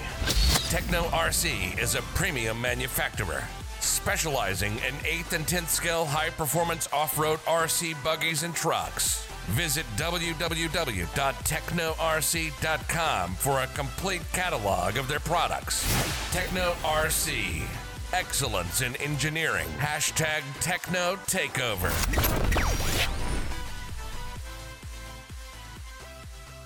Joining me this week are some of the up and coming fast young racers of RC. They all hail from different regions of, of, of America. They're all relative, relatively fast in their in their regions, and they're all gonna meet up at PNB next weekend. So it's a pretty cool thing as well. But they all seem to be friends outside of RC as well. But you know, they're all in that I would say 14 to 18 year old category of RC. And you know, on this podcast, I'm a big, very big um, proponent of the youth racing. You know, I want to see more young men, young women racing, and I believe that they are the future. We all know that the the primary demographic in RC is the 40 plus class or old men like myself. While we have these young guys that are out there putting in work, going to races, and I kind of well, it wasn't my idea. It was actually Joey Bourdon, who's one of the guests on the on the podcast. He came up with it, and he actually made it happen. He started the group and got these guys together. We were supposed to have a few other uh, young men to join us, but um, yeah, I don't know. Let's let's introduce them. So first off, I'd like to introduce Joey Joey Bourdon. He's the guy who came up with the idea and approached me. What's up, Joey? How are you? Hey, how's it going? I'm doing great. Uh, just tell everybody where you're from, real quick. You have been on the um, you've been on the podcast before, but um, yeah, tell them what region you run in and what what what um, uh, who are your sponsors and who you run for, real quick. Uh, I'm from Canton, Ohio. Um, I've been racing for five years now. I'm sponsored by Tekno RC, aka Tegan, MKS, and Block. Um, my local tracks, I go to Beans a lot. Um, just had a race there last weekend with uh, Joe and Jared Wiggins and all them. So Yeah, I saw that. I saw that. We have another Tekno driver, David Olsen. He was on with us for. Uh, he was part of the infamous um, TikTok video that went viral a few weeks ago. What's up, David? How are you? Tell everybody where you're from. What's up, Keenan? Doing good. Um, I'm from Southeast region, South Carolina, Georgia mainly. Um, my sponsors are Tekno, Hobbywing, Proline, Beach RC, Fierce RC, um, Nitro Pro, Leadfinger Racing, A10 Racing, and Simpson Designs. Um, my local track is Moncks Corner Raceway, and Sweet. And we have Brennan Schimmel, who's also from that same area. He's probably the oldest of them all, all these guys. Well, he just came from club racing. His dad earns coastal, it's coastal RC, right, Brennan? Yeah, it's Coastal RC. How'd you make out in your main? Um, I had a ball cut pop off in the uh, first lap, went a lap down, but then uh, made my way back to second, a couple seconds off the uh, leader. Sweet. So you are the, I think you're the oldest of this group. So just tell everybody where you're from um, and what you're running. Uh, I'm Brennan Schimmel. I'm from Virginia Beach, Virginia, on the East Coast. Uh, my home track is Coastal RC, which we opened up a couple months ago, as Keenan said. Uh, big big thanks to all my sponsors: uh, Kyosho, aka Reds Racing, Phantom, LFR, Easy Customs Painting, MKS, JT Bearings, uh, PT Fluids, MTC Racing, FDJ, AMR, Coastal RC, Fame Wolf Racing, Futaba, and 920 Designs. Sweet. And of course, we have two JQ racers with me that I'm proud. I, I know pretty good. Um, and our first time being on the podcast, we have Ashton Abdul. What's up, Ashton? Tell everybody where you're from. Hey, hey guys, uh, Ashton Abdul. Um, I'm a Midwest racer, um, Omaha, Nebraska. My uh, home track is the Hobbytown Hobbyplex. It's a cool indoor track. Um, it's kind of a bigger 10 scale track, but we, we like to race 8 scale in the winter, and um, we get some good turnouts there. So, uh, yeah, yeah uh, huge shout out to all my sponsors uh, JQ Racing, of course, uh, JConcepts, Ultimate Racing, MKS, um, Sidewinder Fuels, oh, Beach and uh, yeah. And of course, we have thanks, Ashton. Um, we have Hot Sauce Kody Watson. What's going on? Fresh out of his uh, California tour, where he's out there being all California, like had a good time. What's up, Kody? How you doing? I'm doing good. And you are from? Tell everybody where you're from. I'm from. Um, Excuse I'm me. From Jackson, Mississippi. mm-hmm. I flow with um, RC, um, SCR, around that area. Mm-hmm. And um, and then of course we have he's been on the podcast himself. He's pretty much well known as well. I would say probably the most experienced of the group because he's traveled to he's been to many worlds and whatnot. And um, uh, it's uh Camden Lime. What's up, Camden? How are you? What's up, guys? How are you? How are you doing, man? Uh, I'm doing good. Um, I'm from Peoria, Arizona. 15 years old. Home tracks uh, um, the TNC out in Maricopa. Um, I run for SWorkz, Ultimate Hot Race, Futaba, VP, uh, Expert Beach RC, JT Bearings, Macklin, SCRC, DRP, and Bipolar Designs, and MH Designs, not Hawkinson. Sweet. Sweet. So, what's up, you guys? Thank you for coming on the podcast. Um, I haven't fig- figured out a name for you guys. Like, um, what I want to call this like a youth roundtable meeting. This is all about um, giving you guys some love, and also I want to get you guys' thoughts on what's going on in RC and whatnot. Because, like, for me, you guys are the future. Like, what's the age limit? Uh, I think th- who's the youngest? Here? Is it Joey? Uh, yeah, I'm the youngest. I'm 14 years old. Okay, so and Brandon, you're 18, right?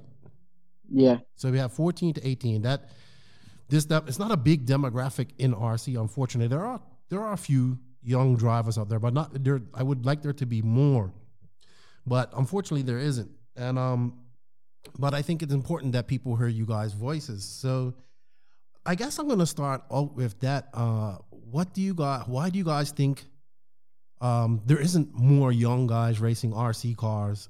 Uh, and with you guys, and why do you think maybe kind of there's no big focus on you guys? Yes, you got a you got a youth uh, a junior race. I know like uh, at PNB they'll have one. That one at DNC last year, I think. I can't remember. I, it's been a Man, wish I could still do that. yeah. Well, you- you're out of that group. Um, why do you guys think we don't have as many young racers in RC at the moment? Um, yeah, we'll just take a give you guys thoughts and uh, let us know. So take a turn. I guess we'll start out with um, Brandon. You're the oldest one. Uh, so younger uh, racers, I would say, uh, probably parents cost wise. Uh, Mhm. they get they look into the hobby and they probably feel intimidated by it. A lot of people, or most people, know what they're doing to a certain extent, and a lot of people kind of stay to them. I mean, most of a lot of the RC community is very helpful, but Mhm. it can be really intimidating uh, starting out and not knowing what you're doing at all. Yeah, I could I could imagine that. How about you? What do you think, Ashton? Because you're one of these. I think out of all of these guys, um, you're kind of doing it on your own. I think the like I know most of these guys, their parents are involved with them a lot, but your parents don't really go to the track with you. You're doing it on your own. You do have some great people in your side, like you know, um, uh, Mr. Fuller, Mike Fuller, and those guys help you out. But um, as a racer, kind of doing it on his own, how do you feel? Why do you feel there aren't more younger guys in? Um. So yeah, I think um a lot of the issue I think is just exposure. Mm-hmm. Um. I like young kids. Uh. How no matter really how old they are, 10, 12, 12 I mean high school. Um. I think a lot of kids get this one like I guess you could say sport that they just enjoy doing. Um. And for a lot of people, I think it just kind of snowballs, snowballs, and snowballs. Um, so like football, track, I don't know, baseball, uh, all that kind of stuff.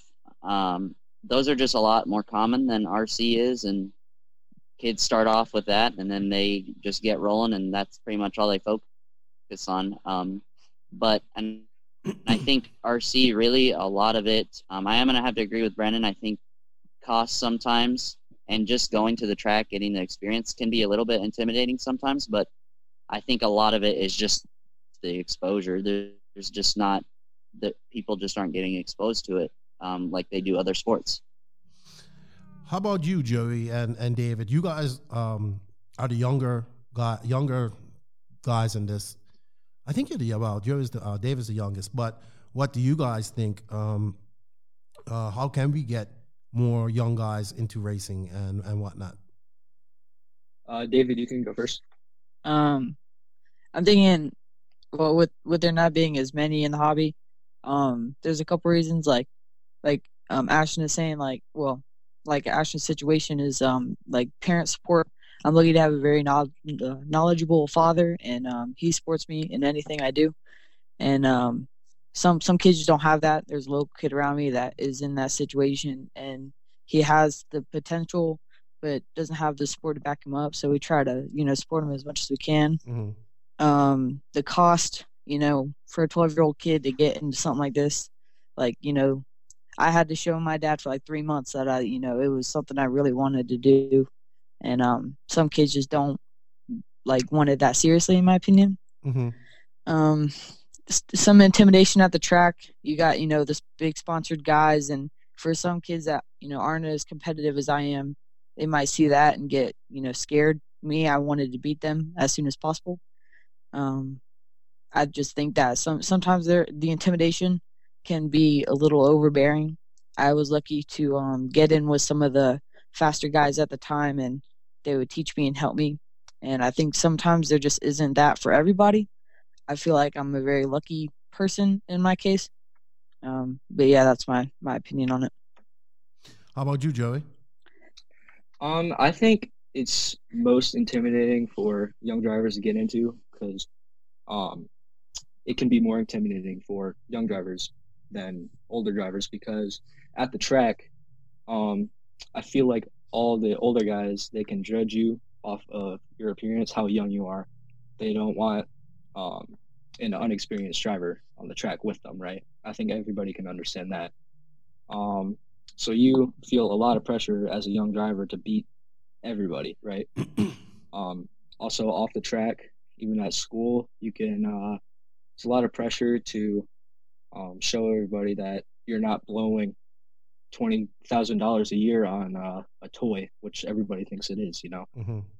Yeah, I hate that. Um, I hate when people yeah, say toy yeah, cars. that's that's a huge uh, misunderstanding, and I think everywhere it's uh, that's the one thing that bothers me. I know also Bre- uh, Brennan, Brennan, uh, he said that it's expensive. You know, when I got into racing, the Traxxas Slash, I mean, three hundred dollars for Mhm. that, and my my dad was flipping out at first, you know.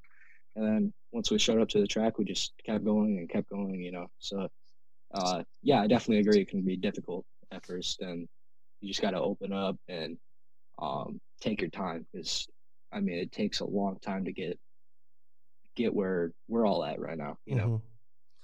How about you, Camden and, and Hot Sauce? I mean, Camden, you've you've been to multiple worlds. You've been into this for a long time. You're pretty well known. I mean, you even call races and whatnot. Um, what's your opinion on it?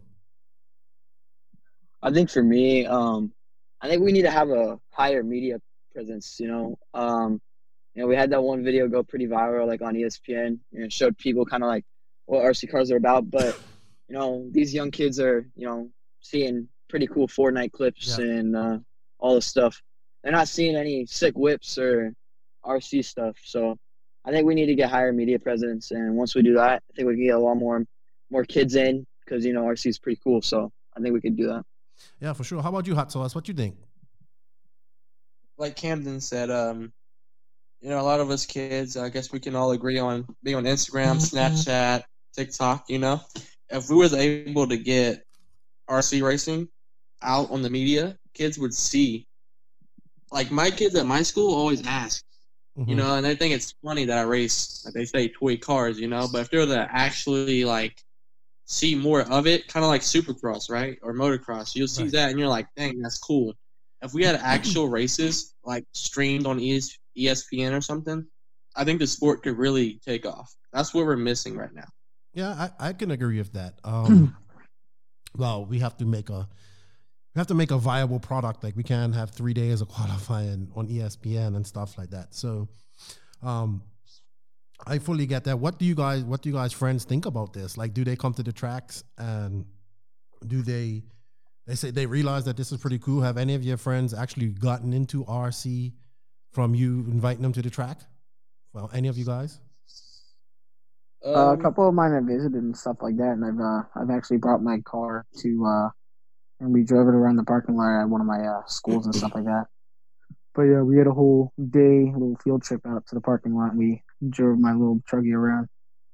Yeah, it'd be cool to get them to the track and actually see, like Camden said, some see some sick whips, see what we're actually doing. Because it, I think it comes down to it. people just don't know. Like I said, they think we're we're playing with toy cars, like nerds in a field somewhere. But I mean, it's it's a lot more than that. I mean, we wouldn't be talking on this podcast if it wasn't. So definitely, I think you guys aren't alone when it comes to exposure. But I think it's gonna come down to you guys in the end because you guys are this this you got like you know Snapchat and Instagram. I, I only do Facebook and and and Instagram. I barely do Instagram, but I get you. I think we're that's very important. It's important where you guys start doing more of that because and all it takes is that one little video, like the TikTok video, to go viral. Maybe something else will get, catch on, you know, and then some people will get into it and whatnot. But you guys are the social media gurus at the moment, so you grew up with this. Uh, uh, you know, people like me, we didn't. So, but yeah, um, how about like Speaking of the media, oh, yeah? What's up? sorry. Go ahead. I said, speaking of the, the uh, media, uh, USRC is doing a uh, race this weekend at I. Adrenaline. And yeah, we're having a TV show called Motor Week. They're coming out to report a whole series on the Yeah, I was talking to the Rob entire about it. race. Yeah. Uh, Rob was telling me about it. I'm actually going to have him on next week uh, to talk about it. Um, Ryan Lutz is coming up to that race. It's it's pretty good, and that's Yep. the type of stuff that we need. We need to be hitting this from all angles. Oh yeah, definitely. All right. So, what are who are some of you guys? Um, some of the people that you look up into this in, in the industry, like some guys you like. It may be a driver. It may it may be just somebody, a personality, or it may may not even be an RC person. But who are some of the guys that um, you guys look up to? Um, let's start with uh, you, Cody. so um, I gotta say Ryan Lutz is um his personality, the way he controls himself is like unbelievable. But as far as driving style, I um watch a lot of James Stewart and uh, how aggressive and, and stuff he is. I think that affects my driving style a lot. You know, I would agree with you there. the- Yeah, like Yeah. you send it, and then like, yeah, like James would be out in the lead and still be trying to go 110 percent. And I've even told you that, like, you gotta gotta slow down a little bit, slow down and go fast. Um, how about you, Joey? Uh, definitely Joe Bornhorst all Yeah. the way. He's he. Uh, I mean, a few years ago he was all the way at the bottom. You know, broken leg. He couldn't walk. Now he's, you know, um, one of the best RC drivers in the world. So I have a lot of respect for him. Um, he's helped me out so much, and be, living close to him is great. Um, because we can go and out to practice, and he gives me tips every time we practice, which is so helpful. You know, um, definitely him and uh, Ryan Lutz as well. Like Cody said, um, I grew up racing with Ryan Lutz, and um, yeah, both him and Joe have been such so much help to me over the past five years. Really, Yeah, Joe is um kind of came in it late, came into RC late, and he's excelled rapidly. And I think that comes from his motocross background. A big deal with that is is help has helped him out with that. How about you, Camden? Who's some of the guys you look up to or want to emulate? Um, definitely Ryan Maifield. Um, I'm, I've known him since I first started RC, so I've always looked up to him. My driving style is pretty much like his. Um, I also really look up to Adam Drake. You know, I think everyone could say that they look up to Adam Drake because you know he's biggest name in RC. He, he knows everything. So definitely those two drivers are definitely the two people I look up to most. Sweet. Um, David? Um, I think more from on like a local standpoint near me, it's um Evan Vale. Yeah. He, you know, drives really clean, really smooth. I really just like his driving style, and he's one of the nicest guys you'll meet at the track. You know, everybody likes him. Everybody's all you know talking good about him and everything. And I've been able to become friends with him over the you know year and a half or so I've been racing. Um, and on more like a pro standpoint, like everybody else, Ryan Lutz, he just carries himself well. Whenever he has a bad race, he knows it. He'll he'll say it, but he's never angry. He'll he'll always walk around with a smile. So that's kind of my my two. It's funny you say that. I was trying to get him angry at DNC. I was like, man, you got to get mad. Let's go. I I don't think you can get that guy angry. I'm I've never seen him mad before. Yeah, before. stop being so nice. Let's go. Come on, let's win. How about you, Ashton? Um, yeah, I'm gonna go kind of from a local standpoint as well. Um, Van Dalen's for me, Mhm. just ever kind of since I got into it, like like actually racing. Um, just like I was always like, man, who is that? That everyone. Um, and that was probably um, and just ever like since I started getting better, uh, just watching them get better, and really see to what they have become today. It just always like it reminds me like you can do that. Um, it's gonna take a lot of time. Like I said, um, they've they've been they, they've been a huge help to me as well. Whenever I go up to Minnesota, we always have a great time, and um, Yeah. Sean knows what he's doing. Seth, all those guys. So Seth, uh, um, yeah, really, really, uh, Van Dalen. Seth, uh, super impressive. ahead. Su- was super impressive at DNC. Yeah. and um, smart dude. His Yeah. dad, his dad's really smart. Like when it comes to setup and just doing stuff with cars and Yeah, um, Sean, Sean knows about everything. yeah, we're gonna see a lot of. I think we're gonna see a lot of Seth and Dale and when we get back fully racing her. How about you, Brennan? You're a little older. Mhm. Who do you like? Who's your Who's one of your favorite drivers uh, or person that you look up to, Brennan? Um, from a local point as well, uh, no one else is gonna know him obviously, but uh, Scott Thomas. I know uh, who you're he's the one talking that about. got me. He got me racing, uh, like traveling wise. Uh, I, we had a track near me called uh, Debbie's, and I would just run four wheel short course there a couple years ago. And uh, he got me to go to the tilt yard, and we I got an e buggy, and then we ended up getting both buggies and the truck and started traveling. But pro uh, pro wise, um, Ogden has helped me out an insane amount from uh, when I started getting faster and faster. He's always been a huge help with the track, whether it be with my motor or even a setup. Even though he's on a different, uh, he's always on a different chassis than I am, but he's always been a huge help to me. Yeah, Cole. I mean, Cole's. I like Cole. He's fiery. He's. I think he's gonna read. I think he's gonna do Super really, funny. Yeah, I think he's gonna do really well at PNB here coming up because it's gonna be. It's like he's he's been racing a lot, and that's you know that's East Coast. That's his his turf. We'll see. I hope he does good. There's gonna be a lot good. of people being uh psycho. Yeah, it's gonna. I'm just not. I'm. I'm not gonna be able to make it, but I'll be watching. I'll be watching. It's gonna be. Uh, it's gonna be a long, long weekend. So, but that's what Oh, it's yeah. all about. That's what it's all about. So, uh, Brandon, you're in school, out of school. Uh, I graduated a couple weeks ago. Okay, so you're working now. Yep, like 50 hours a week. What do you do for work? Uh, carpenter. So I Oh, okay. build, do trimming, tabletops, or countertops, or anything, fencing. All right, cool. So you're learning a trade. Um, I guess I wanted to talk, talk to you guys, um, the ones that are in school. How do you balance school life? Like, I mean, you're, you're all young teenagers. You're all probably, well, you guys, you know, probably get into into girls and stuff like that too. I don't know. I mean, I was when I was you guys' age. How do you guys balance school and RC? for me, um, I just I try to make the like the strongest bond I can with my teacher, so they they understand and uh, know know what I'm doing. And uh, I always I always tell tell them like the first day uh, what I do, and you know I miss a lot of school, so and uh, yeah, just make sure I'm on top of my grades, you know, and uh, just making sure you know A's and B's. Yeah. How about you, uh, uh, Joey? How do you balance school? You're still you, you know, you guys are just getting in. I don't, I don't know how the the school system, the exact school system works in America because we didn't have like juniors high and all that. So we just had high school in Bermuda.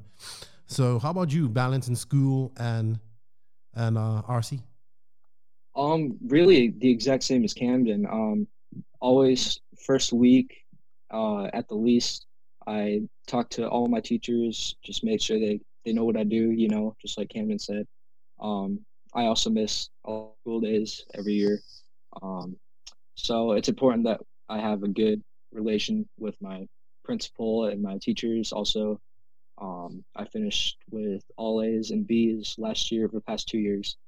Um, which has been a, a big help. You know, missing twenty plus days a year, twenty Mhm. You know, um, so I think it's it's pretty easy for me um, being able to do online school at the track.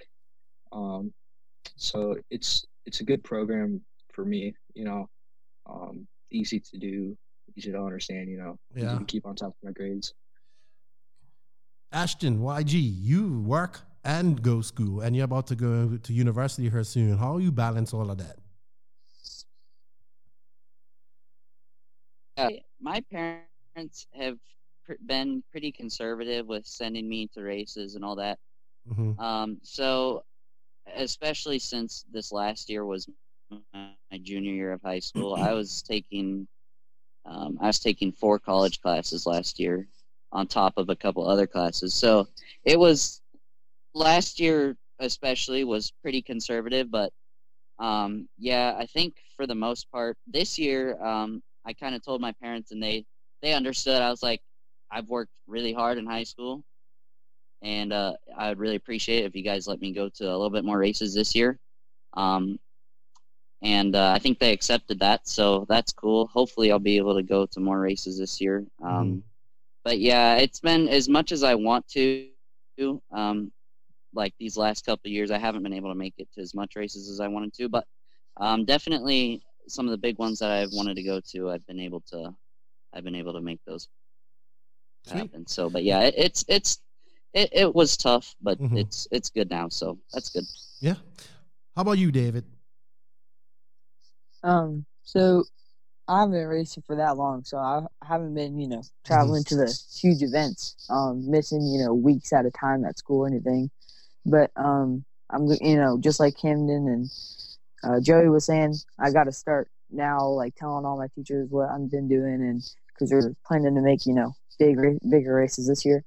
Um, but I just make sure I'm on top of my schoolwork. My not everybody at my school knows what I do really, so I don't think it's a big deal as long as you know my grades are up. Um, between life, I'm I'm not the most popular kid, so it's not really hard. I mean, I have friends and stuff, but I'm not like on my phone 24 seven. Mhm. Um, it's not hard, but it can get overwhelming sometimes. Like you know, if I just want to have a chill day and then I miss a bunch of assignments or something. But um, yeah, just make sure I'm on top of my schoolwork and everything's fine. Yeah. That's important. How about you, Sauce? Because you're an ath- athlete too. You're playing baseball, you're playing football, doing RC car racing. How you juggle all that stuff? Yeah, so um, I just quit football recently. Mhm. Um, I really didn't want to, but I guess it's a sacrifice to do what I love. You know, I've been doing it since I was a seven, eight. You know, since I was a kid. So I'm still playing baseball. I've been doing workouts and stuff. Uh, my school isn't the biggest, but um, a bunch of people know know me, so they know what I do. You know. Mhm. I take a lot of crap for it, but at least my teachers, um, my principal, they all support me on uh, racing, you know? So, That's good. That's really good. I didn't know you quit football though. You're not gonna play anymore. yeah, I'm done. My senior year, though, I will, um, I'm getting a gym membership. I Mhm. will be doing football. I used to play basketball. I quit basketball my eighth grade year. Okay. I started getting serious. I'm really good in basketball. I still practice basketball. Right. So I would do football, basketball, and baseball. I can I can agree to that too because you know I played football for six seven years and I had to quit that because it was always on the weekends and I was Yeah. trying to focus on club racing. So then then I went and played baseball, got good at that. Then I had to stop that because I was traveling too much to you know the week races. That's when I started golf because you know I can do that whenever. So Mhm. works Do out. they, do they have golf in high school now? Or Uh, y- yeah, they got a pretty competitive golf. You know, there's a lot of good juniors around the world right now. Mhm. So they got a competitive got a whole golf high school. Yeah, that's cool. Golf is just a big sport, period, man. I got friends in Bermuda that went to go, like golf schools to become, like I guess, uh, not they're not pro golfers, but they teach people how to play golf, and they make they make bank, they make a lot of money. All right, so let's talk about something that I I feel we need in RC, and we we've probably at one point talked about it. I've talked about it on the podcast there there is no all right none of you none of you guys are pro racers i think C, cj was going to come on her but he didn't. He's like the only real pro racer out of you, you group of guys right? I don't, you know and i mean pro like probably getting a salary or you know getting everything expenses paid for and all that type of stuff. How do let's let's ask this question. How do you become a, a pro in rc there's no clear path to becoming a pro. So I mean, like we, we just talked about it. Like golf, you can do it a certain way. Obviously, basketball, football, other sports, even motocross, there's a path to becoming a pro racer. But in RC, the RC there isn't. So, what do you think has to change? What would if you could make a path to becoming a pro RC racer? What would it be? Go ahead, Camden, because I I, I come to you because you just you you've been around that that lifestyle a little bit longer, so you can understand what I'm trying to say here. Uh, Yeah, for me, for me to get to the professional like level, or you know, start getting good deals and getting travels stuff like that. Uh, really, just it just I, I took a lot of time when I was younger to you know get get better, and then when I started sports, it kind of light off and you know just started running intermediate stuff like that. mhm. And uh, for me, going to the big races and get you know getting your name out there and you know having people look at you and uh, you know definitely go to bigger races. And once you get that done, you know after I won a few like DNC stuff like that, or got second in DNC, um, you know fourth at Silver State stuff like that. You start you start getting a name for yourself, and then uh, you know start companies start coming to you and, and get a you know become professional. Yeah, I mean, but you're fortunate in that point because you kind of live out on the on the West Coast, so you get to go to a lot of these bigger races that are well known. Um, yeah yeah i'm very grateful for where where i live and the people i have surrounding me like Maifield, Rivkin, Tanner, Mhm. eh, Tommy, all of them. You know, they those definitely those four guys definitely helped me uh, get to the speed and level I'm at. So, you know, having those guys to practice with and pace off of, it, it definitely helps a lot. So, I yeah, I'm very fortunate where where I've been. Yeah. how about how about you, Brandon? You're up there in, in Virginia. You you guys on the East Coast. You don't have the. It's always been harder for people on the East Coast, race wise. You know, um, I think Cole is the only real pro to come out of the East Coast. Um, would you like to see a clear path to becoming an RC pro? Like you know, if you go to motocross, if you do well at Loretta Lynn's in the amateur class or whatever in the amateur rankings, you know you're eventually probably gonna be scouted and become a pro. It's not really like that in RC.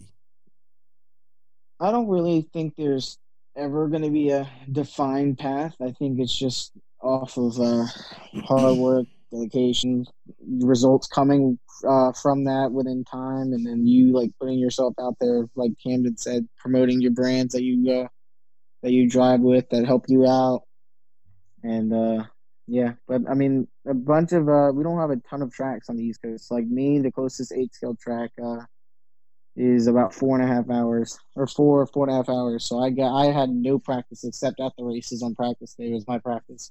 So that's why we opened up our track. Yeah. Okay, Joey, you live in um, the Midwest. It's a popular race area. There's lots of fast racers coming out of that area. So you're fortunate to live there. Uh, what would be? What about you? What do you think needs to happen? Um, I think the clear cut goal for everybody that is super serious about racing is make it to Worlds. Mhm. You know, um, ever since I first met Joe Bornhorst, I said I want to be a pro just like you. and uh, first thing he said, he just said work hard.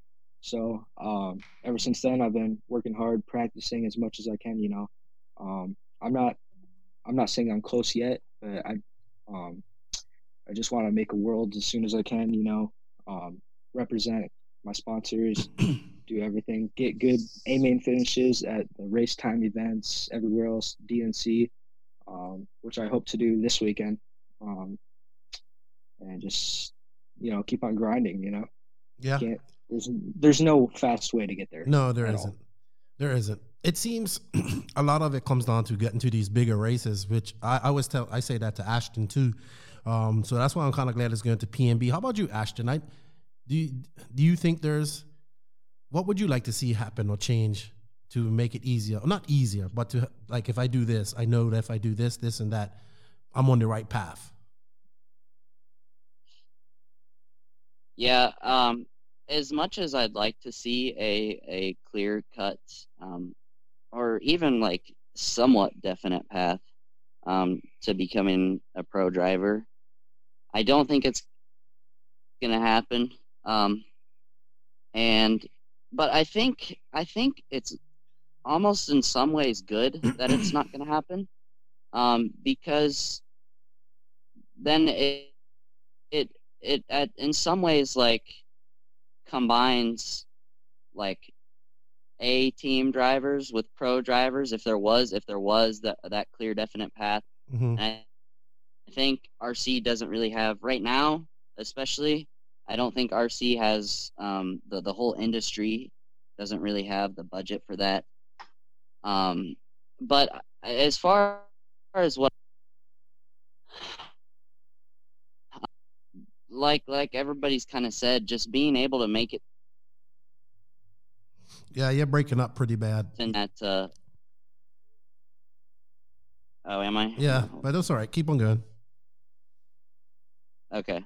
Um yeah being able to make it to bigger races uh i think that's that's a huge part of it. I would like to see that um uh racing more locally kind of gives you a Mhm. a a it's easier to get a name maybe from racing locally. That would be pretty cool to see and i think some way that you could do that is is through um higher media presence or kind of what we were talking about earlier is getting getting more people exposed to it. Um and uh so everybody even in the rc community that, that are already exposed can can can see what's what's going on locally so i don't I don't know. It's a big question Mhm. to ask, but uh, yeah, I, I don't really know. I guess that's my two cents on it. Cody, you just came from California. You went out there and lived the RC dream. What's your thoughts on this question? Um, where I live, there's a few fast guys, you know, but um, bro, I think taking the opportunities that you get and like making the best out of them, like JQ, like I don't know, I was shocked to like get that, Mhm. but at the same time, that gave me motivation to like To do better? push myself Yeah. to you know push, like, go to California learn setup like that's that's a big opportunity for me you know so I took it and um try to make the best of it All right. And to our youngest racer, David, how about you? You're still kind of wet behind the ears with this. You're going. You haven't been to your first. Well, you're going to PNB this week. Next week. Yeah, I'm I'm still pretty new. I've only done about three like national events, you could say. Mhm. Um, but I feel like, in, in my opinion, it's just you know work hard. You know, um, get get your name out in your local region. You know, make sure you are on. You know, Facebook seems to be our biggest app, so make sure you're doing your race reports, getting your name out there, and then start going to these bigger races, get solid finishes. You know, you're gonna always improve, but you know, yeah, at least start start an open or a class you can you know make a mains and then work your way up. I think with solid finishes, good attitude, work just working hard in general. I think that'll help. You know, You- you're not gonna get anywhere by just sitting on your butt. No, you're Um, not. You got to put in the work. Got to put in the work. Yeah, yeah. So, and I think just like like Cody said, making the best of all the opportunities you can get. You know, if you have someone that says, you know, we can go out and practice this weekend, and you're not doing anything, you know, go. You know, do do your best. Do you know whatever you can to improve or exceed on something that maybe other guys aren't. So For sure. Yeah. And I think uh, another good thing is to listen to people. Like somebody you might have you may have heard it over and over before, but I was I was always taught like never say you know, just always listen because you you might pick up on something that you didn't hear before. So, but if a, a guy who has some knowledge is gonna be, like tell you something, give him that that little bit of time and listen to him, and he'll give you more knowledge as you go on. All right. Well, what in what is something you guys want to see change in RC? Like something you want to see change, made better. We talked about media presence, but some, I mean, it could be anything. It could be race, anything to do with races, sponsorships, anything like that. Um, Ashton, you go first. Um, I'm gonna say my first thing that I'd love to see happen is more track time at races. Um, I try to go practice as much as I can, um, but with my track, they do they don't really just focus on eight scale, and I pretty much just focus on eight scale. Mm-hmm. Um, it's it's sometimes um, at some points really it doesn't help to go to the track just because it it's it's kind of a long. There's a lot that goes with that. Um, but it, it for me, I think um, more track time at events would be awesome. I know the like it it's going to take a while I think until we can get get more of that to happen, but I know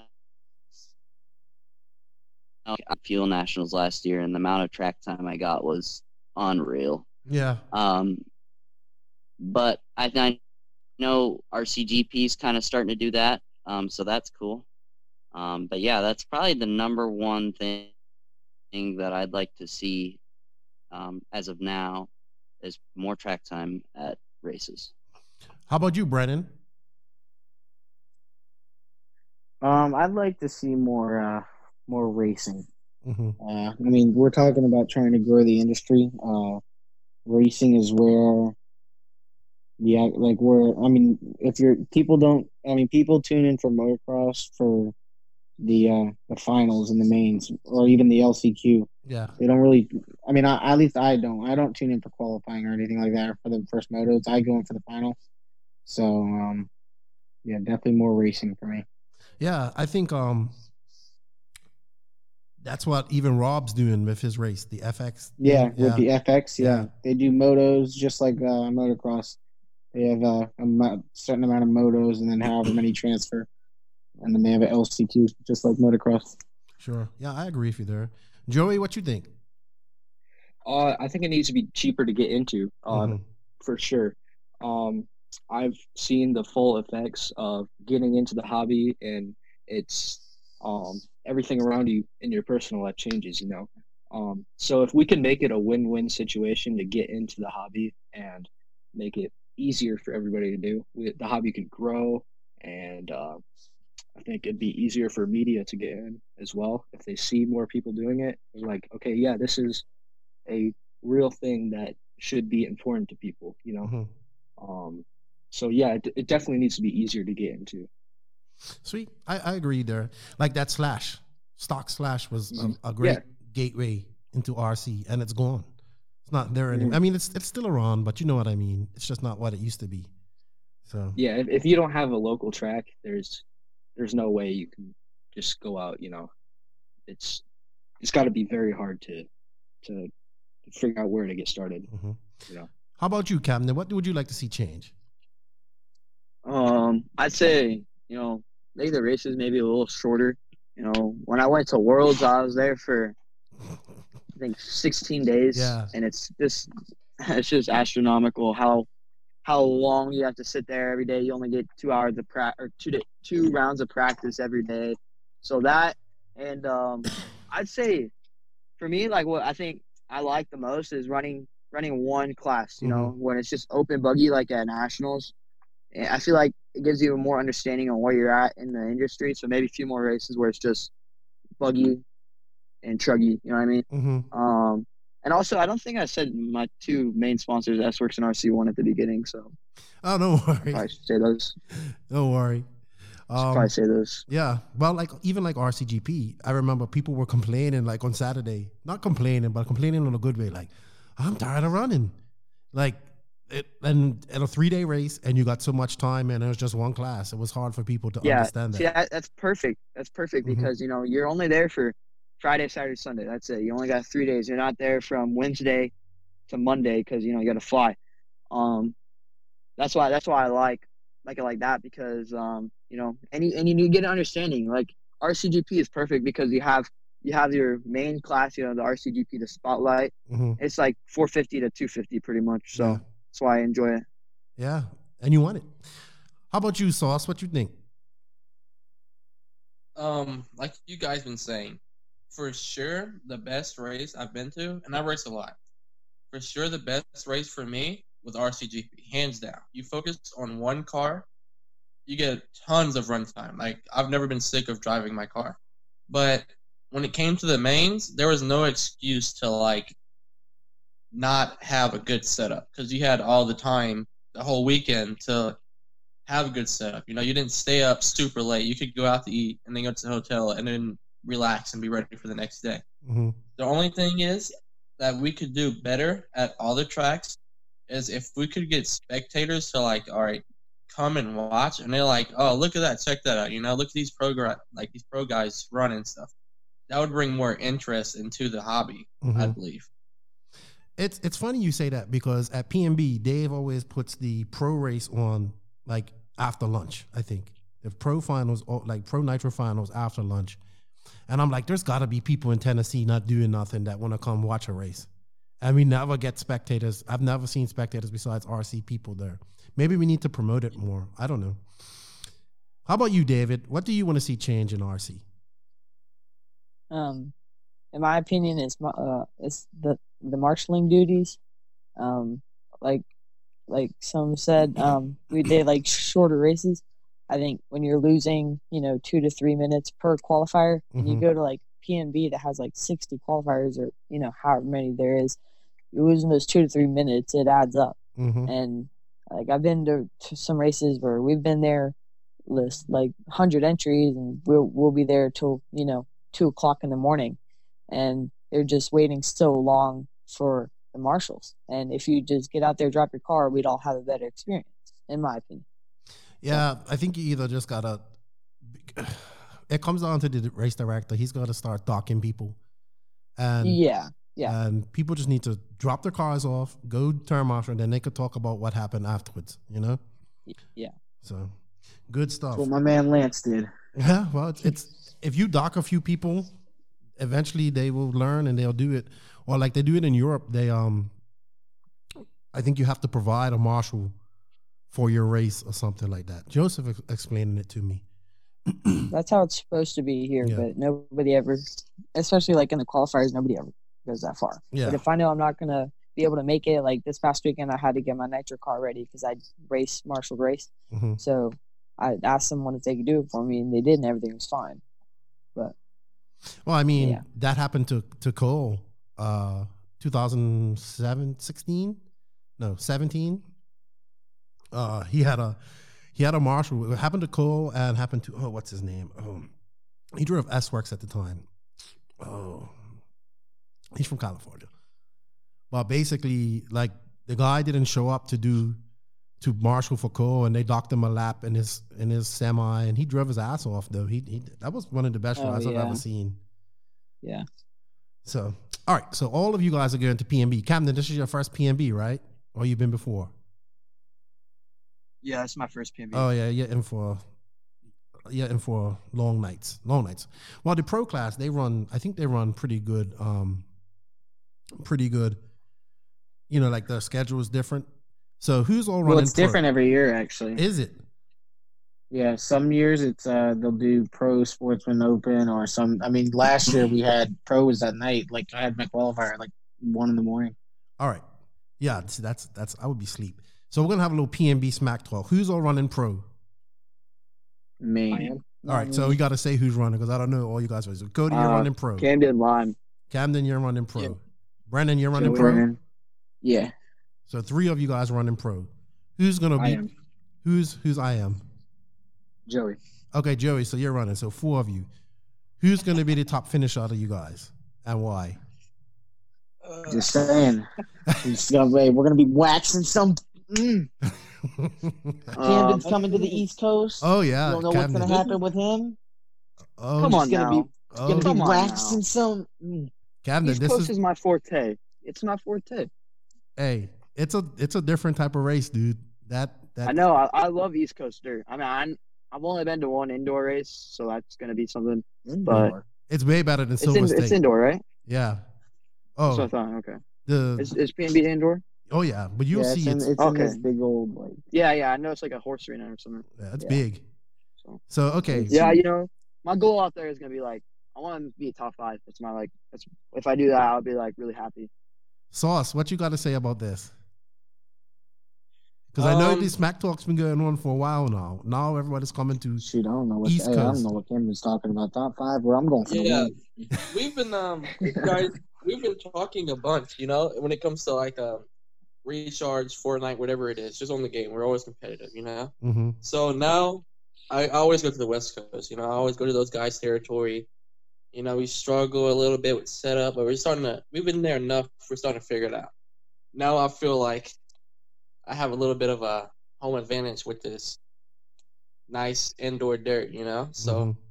Hopefully i take opportunity of that Oh, this is gonna be like a grudge match. I can't wait. Mhm. Yeah. Oh yeah. That yeah. That smooth East Coast We're- dirt. we're hyped. Camden's We're gonna be blipping that throttle like Oh, he's yeah. going through a rutted section. I, I think I'll, I think I'll be okay. I think I'll be okay. I love it. Oh my gosh, Smack Talk. hey, hey, I, I want to see you run pro at DNC, man. What's up with oh, Oh, he's going to next year. If we go, yeah, we'll be there. wasn't. How about so Ashton and David? You guys are running open. You Yes, sir. excited? yeah. It's my first one too. Yeah, Ashton, this is your first big, big. Yeah, race I'm. Besides the nationals. Yeah, this will be my first like 500 plus entries race. Um, I'm excited. I'm pretty confident um, about how I can do it. Open ain't no joke at at PNB, one. man. So, but I, yeah, I guess that's that's true. Um, I think there's like 73 Yeah, it's pretty big. people signed up for Open Buggy now, so we'll we'll see what happens. But I'm feeling pretty good about uh, about where I can finish um, for That's gonna be awesome. so- David, so. are you ready? Yeah, I got to get some stuff in to finish up the cars this week, but I'm ready to go. Good stuff. I Um, think it's going to be a great race. First real big race since we guys got locked. Everybody got locked on off COVID. Um, Yeah. Everybody's itching to race.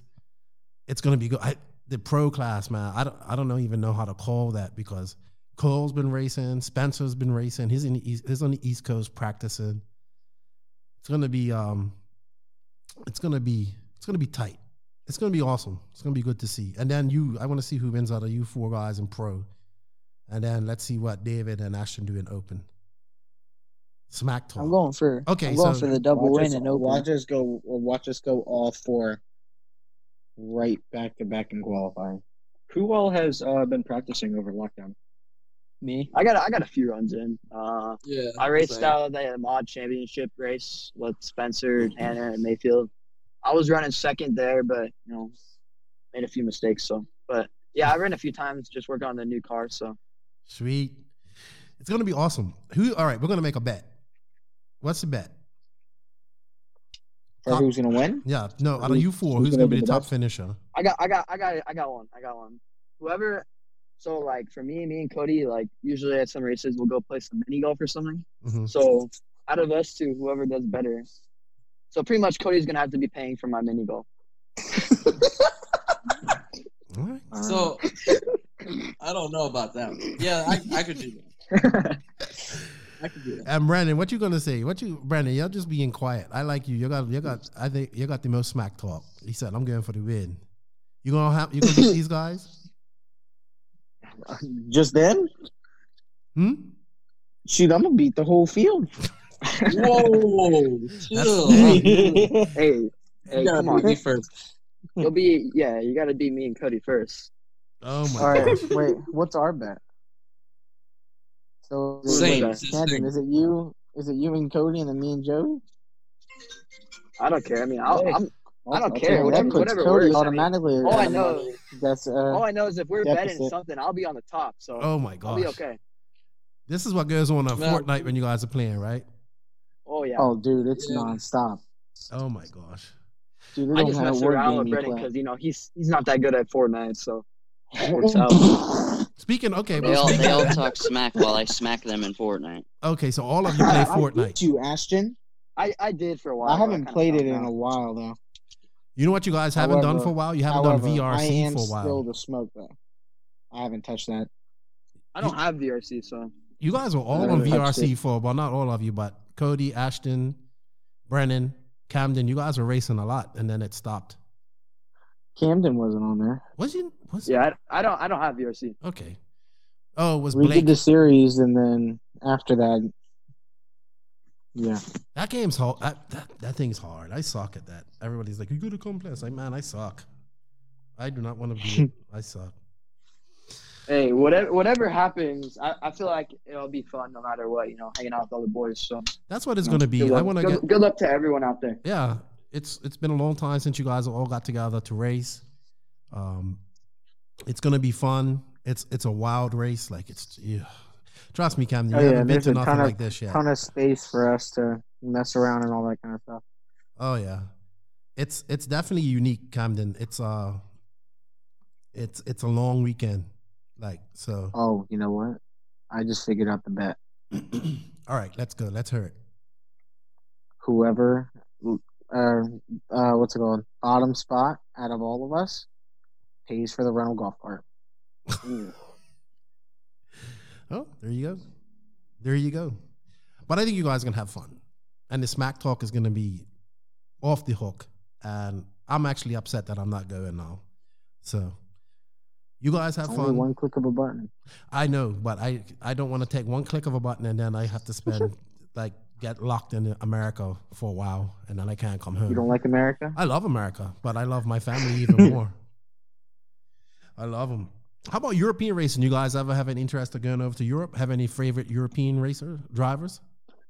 Yeah, I'm supposed to. I was gonna go out for like some of the. R- I was gonna go out for an RCGP. I think out Mhm. there, and then uh I was thinking about going to one of the DXR events. I know Brennan was thinking about going to Yeah, I was gonna but be going to uh, DXR as well. I was gonna be staying with Mick and Yao. Oh yeah, that's nice.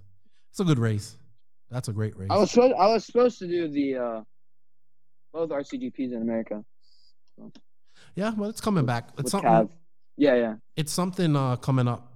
Uh, I can't say it's going to be released here soon, which is pretty cool. It's just RCGP related. So, um, yeah, but yeah, European racing looks fun, man. I want to get over there myself and uh, and go watch some racing and stuff like that. So, we shall see.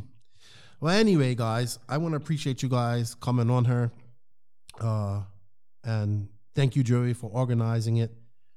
Uh, anything you guys want to say in closing? So you can say thank you to your sponsors. Say, say anything you want to say, and um, we'll close it out on that. So we'll start with you, David. You go first. You're the youngest. Um, thank you to all my sponsors, um, my family for supporting me through everything. Um, thanks to my dad for taking me to all the races, putting up with me when I'm angry. Um, just thanks to everyone who's helped me. Appreciate no, it. No, thank you to Joker and Chris Fails. Yeah, thanks to Joker and Chris Vale for getting my car and my dad famous. Them guys are insane, insane. They were, yeah, that the day before we stayed up till three thirty working on the track. It was so wet. Yeah. And uh, yeah, it was it was pretty bad. How about you, Ashton? Um, yeah, I'd just like to say thanks to all my sponsors. Uh, thanks to Keenan, uh, No Name RC Podcast, for having us on here. This is Oh, an thank awesome opportunity to take and uh, kind of say what what we all have to say. And um, yeah, thanks to my family for letting me do what I do. Um, yeah. Brennan, old man, old man Brennan. You're the oldest one. Old man, old man. Uh, but yeah, thanks to uh, thanks to all you guys uh, for coming on here as well. I had a lot of fun. Uh, YouTube Keenan, all my sponsors, my dad, uh, my main sponsor, my dad's wallet, um, and everyone else that supports me. Uh, really helps out. And then uh, thanks to Cody for getting the golf cart for next week. And other than that, uh, glad to be here and can't wait. Yeah, tell your dad I said, "What's up, man?" I saw oh, pic. Your dad's ripped, man. He used to be really ripped back in the day. He's still in great shape. Yeah, he did. Yeah. And then uh, then he had kids. Yeah, I know all about that. I I wasn't ripped before I had kids. I just got fatter. Um, what about you, Joey? Uh, yeah, thank you to my sponsors. Thank you, Keenan, um, Tekno RC, aka Tekin, MKS, and Block. Um, all of them for supporting me over the past few years. Um, and everybody, uh, see y'all at Psycho Nitro Blast and, uh, next week. Uh, had a lot of fun. All right, Sauce. Who are you gonna say thank you to? Um, I don't think I did my sponsors in the beginning of the video, but I want to say uh, thank you to my sponsors: JQ, Proline, MKS, VRP, um, uh, No Name Podcast, Ultimate. Terry Vaughn Design, Sidewinder, Ultimate. All those guys they help out a lot. NDRC, Beach RC, and um, I'm ready for this PNB race. You know, Brennan's pretty Uh, it's his. I love it. pretty talkative. This is gonna be the grudge We're gonna find out. We're gonna find out. It's just don't miss out on the race. It's going down. Oh Seriously. yeah. How about you, Killer Cam? Uh, yeah, you know, I'd like to thank uh, my dad, um, everyone who's helped me over the years, my sponsors, S Works, RC1 Racing, Ultimate, Hot Race, v- VP, Futaba, Expert, BHC, JNT Bearings, Macklin, SCRC, VRP, Bipolar Designs, and Matt Hawkinson for painting my bodies. And uh, yeah, I'm excited for PNB.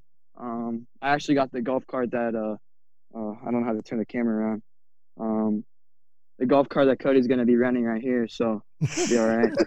um, so yeah, you know it'll be fun, and uh, yeah, I can't wait to hang out with all these goofballs.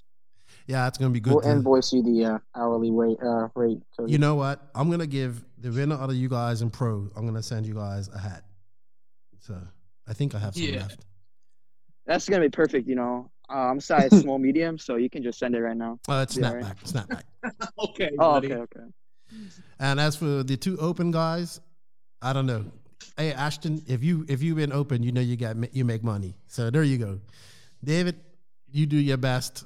This is gonna be this is your first PNB, David, or you been before? Yeah. Uh, No, it's my first one. I, I'm going for the win in both. there you go. We'll, we'll see. That's the. Are Maybe you racing is. Truggy too, or just Nit- Nitro? Buggy? Yeah, I'm racing e truck.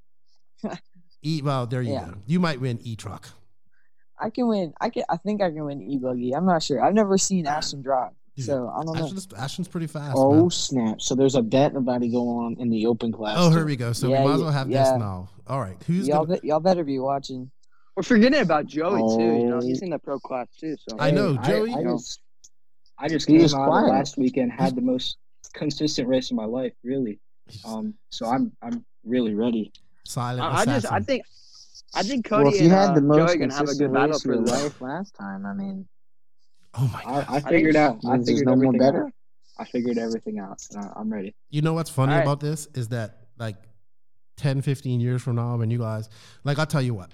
I watch Greg, I watch Greg Degani and Richard Saxton and, and Barry Baker and Paul Scarello, all these guys talking all this smack to themselves, each other at races, right? And this is exactly what they did 20 years ago, 20 plus years ago, when they were racing like, you know, pros and all that stuff. The same stuff. Greg's like, I'm going to get in his head, watch. Yeah, and this is going to be you guys like 10, 15 years from now. Talking smack about, remember when I used to kick your ass in Fortnite? Da, la, la, la. Yeah, PNB. So, all right, uh, whoever wins PNB out of you guys, the or whoever is the top racer in Nitro Buggy, because I don't care about E Buggy. I do, but I don't. You know, we're, we're going for Nitro. This is only Nitro Buggy. Whoever win, is the top finisher Nitro Buggy, I'm gonna send you guys a NNRC hat in the pro class, and I will make the same bet for the top finishers out of Nitro Buggy. Are you running Nitro Buggy, David? Yeah, You're kind of new to Nitro Buggy, though, aren't you? yeah. I only have about ten races. All right, Like so that, I'm gonna so- make it E Buggy for you and Ashton. You can make it nitro. Make it uh, both. I oh. don't care. All right. They're- they're- they're- oh shoot, oh They're- shoot, they're- main points, qual points. Man's just confident over here. That's what I like. Ashton, you, hear. you you heard that smack talk, Ashton? Put them Um, both together. Use e buggy I, I, and the. and I am listening to this smack talk. Oh my gosh. Anyway, Hey, you So, I am just saying. I don't I'm know. pretty sure what all four of the pro driver or pro class people running all three classes. We could make it a trip, like a whole thing, and oh, you want to combine? Uh-huh. three. No, I'm I'm, good. I'm only running I'm two good. I'm good. classes, I'm good. I'm good. e-buggies, I'm good. I'm good. I'm all right. Oh, I'm okay. It'll be my man, first time running not e-buggy since Not DNC, confident. Not and it. it's a confident brand cars. new spanking car. I never drove it before, so Mine, I know. alright. Mine's. I have to build mine next week too. yeah. But mm-hmm. I know, but yours is an MP10 still. This is a brand new marketed car, like full on new design. Oh, So I mean, no, Not my I'm fault. fine. I mean, I I still I still take the bet. I don't should be. You No. should be confident in your cars. No, I am. I am. I'm 100 percent confident. All right, you I'm know very what? confident fine, in mine. fine, fine. I'm I'll very still, I'll still confident be in on mine. top step. It's cool. Alright. I'll be alright. I love it. I'm chilling. I love it. Well, We're you getting guys, on a game after this. hey, thank you for coming on. I appreciate it. Um, it was great talking to you guys. Have fun at PNB. Um, enjoy it. Best time of your lives right now. And um, hey, keep doing well because you guys are the future of RC, man. And we need that. We need this attitude. We need this. I don't care. Like I'm, I'm just gonna do it. Like you know what I mean. I don't care what anybody says. I'm gonna do what I have to do. That's just keep it up, man, because I love it and I enjoyed our chat this tonight. And um, I don't know, man. I don't know. It's gonna be. A, it's I'm gonna kind be. of worried now because I feel like Brennan's just gonna take me out the whole time. No, well, I mean, I, I won't be in the D main though. So Oh, this Oh, is- that one hurt. That one had a little sting on it. Come on now. I mean, I, I thought I would. I I'll mean, give you the have to B. At worry least about it I'll give you the DNC. B. The D was kind of hurtful. I didn't have to worry about DNC though because I was in the pro and I didn't see you. I didn't see you in pro class, man. What? It, oh, at That's D&D. tough. Oh, oh. this is a whole new race. Guess what? That, wasn't That was a good one though. I'm not gonna lie. That was good. That was a good one. The D main one. That was good. All right, dudes. Oh. Well, you guys have um a good night. Enjoy your weekend, and um let's get it on at PNB. Well, let's go. I don't know. I'm gonna give away Let's do hats. All right. Well, thank you for your time, and um be safe and uh get ready. Get ready because it's If going you on want, at PNB. if you want, I'll send you. I'll send you my address right now. That's confidence. All right, dudes. Well, you guys, thank you very much, and I will. Thank you, talk Keenan. to I appreciate it. Thank you. Thanks. Hey, Camden. Camden, Keenan, you can, uh, you have a good go one. and pay the You too. shipping to my uh, house. Get to work in Supercross, Camden. Oh, I'm gonna. All you, right. That, you guys gonna have to send me some voice notes from um from PNB. Oh my god. Oh, we'll send you everything. We'll send you everything. Yeah. Oh, we're all going out to dinner on Thursday. Sweet. Yeah. Awesome. I'm I'm I'm I'm really excited. You know, We I'm might have to have record the entire thing. I'll be I'll be chilling in you know top five, top top ten position. You know, we'll have Brennan. You'd probably be Top ten. B I'll or be C chilling in main. top spot. B or C main. We'll have Cody right there. Uh, so yeah. I, I haven't stopped recording what yet because this talking is so epic. Yeah, All right. It's gonna be on like Donkey Gonna be over Kong. here coming at us for the friggin' Kyosho front and back end of the car. Called it. Did I not call it? I called gonna it. want our I said Brennan's gonna is what be he's gonna taking me want. out. He's gonna Actually, want no, my you- springs. because he'll be in the B main.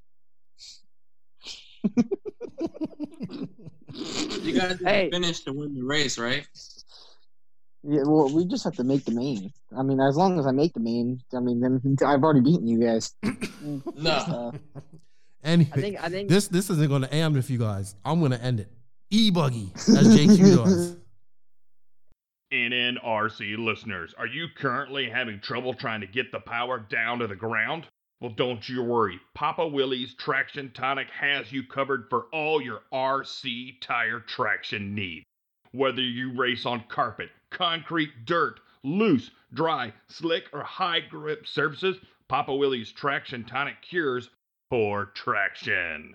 Benefits of using Papa Willie's tonic traction is going to be more traction, long lasting, light tire wear, sweet scent, clean application, fast acting, fresh fill. Papa's Willie Traction Tonic is also safe on foam inserts and does not deteriorate tire glue. Find and follow Papa Willie's Traction Tonic on Facebook and Instagram. You could also visit them at www.papawillies.net. Use the promo code NNRC at checkout for 10% off. Welcome to the second edition of the JQRC Gypsy Tales. Tales of two gypsy fools, or maybe just one, traveling around doing RC stuff. This part of the podcast is brought to you by Rob's Oil. We're going to start using Rob's Oil, who sells Amsoil products, to fix our janky JQ van so we can do more cross country tours, stop at more tracks, and hopefully do some cool things in 2021. What do you think, Joseph? Yeah, sure. Yeah, so you know what you got to do? Go to www.robsoil.com, order up some Amsoil products for the janky JQ van, probably five liters of, uh, of um, high quality Amsoil and some filters. And uh, let's get it working because we have to do some tours next week, next year. So, if you guys want to get your oil delivered for your bikes, your cars, whatever product you want, and Joseph, you can get some uh, oil sent to Westergaard for um, his motorbikes for looking after the van. Uh, you can go to www.robsoil.com and choose all of your Amsoil products and have them delivered to anywhere you want in North America. Why Amsoil? Because Amsoil makes top quality synthetic, lubricants for your car, truck, motorcycle, boat, four wheeler, snowmobile, lawnmower, and anything else with an engine. Amsoil lubricants are designed to help your equipment run at peak efficiency and last longer. Join the millions of proud Amsoil users to experience the difference. The products of Amsoil are formulated and blended in and package in the USA. And I was told that a lot of guys are using the uh, greases and whatnot from Amsoil for their cars, and a lot of the fifth scale guys are using them to mix the their two stroke oil. But why Rob's oil, you may ask? Because Rob and his son are RC racers and they support the podcast, and he chose to sponsor the story time. I'm sorry, the Gypsy Tales segment of this podcast that JQ moaned about for months and months and didn't want to tell stories till we got a sponsor. So thank you, Rob, because supporting one of our RC, our fellow RC um, racers is a good thing. And supporting Rob's Oil also supports the podcast. So remember, go to www.robsoil.com and place your order for your Amsoil products whenever you can. So, Joseph, this is part two of Lefty, Michael, and Joseph's. First of all, Michael and my first DNC and Max's first DNC. Uh, we we covered how you mil- treated us really bad and uh, didn't even have a place for us to live and basically left us homeless one night. Wouldn't even let us sleep on the floor on the last episode. Uh, some sort of friend you are. Don't worry, what goes around comes around. One day you're gonna need a place to stay, and I'm gonna make you sleep out in the dog kennel, Luna and Tonka. So we went to Santa Barbara. We practiced. Actually, a guy sent me a video. Thanks, uh, Ken. He sent me a video from that old layout that we went and tested on at Santa Barbara. Oh, it's so, I just every time I see that, I just get like goosebumps because I think it's such an awesome facility, awesome track, and Santa Barbara is just a beautiful place. So we came back from Santa Barbara. You and I went on this Sunday and packed the van. Oh my gosh. I think we took everything.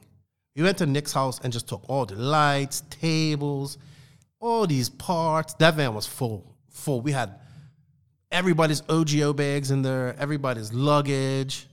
Oh, it was insane. That van was weighed on. Crazy. And then um, I think Tuesday we did we leave Tuesday? I don't know. I don't remember anything. You never remember anything. I think we might because we set up Wednesday, right? And then practice was Thursday. No, we went. I think we left Monday. I have no idea. Hmm. No, it might have been. I can't remember. I can't remember honestly what day we left, but basically, you and Degani and Max and Jonas were staying. No, you and Degani were staying in his camper. Me, Mike, Max, Jonas, and Tony were staying in a camper that we that Tony rented, and we paid into it. Now I've never stayed in a camper before, so I had no idea what I was getting into. And honestly, I will say this this location for DNC, there was absolutely there wasn't even running water anywhere. So we load up Mike and Jonas and Max in the uh, in the high end Elantra that I I had rented, and you and me in the van.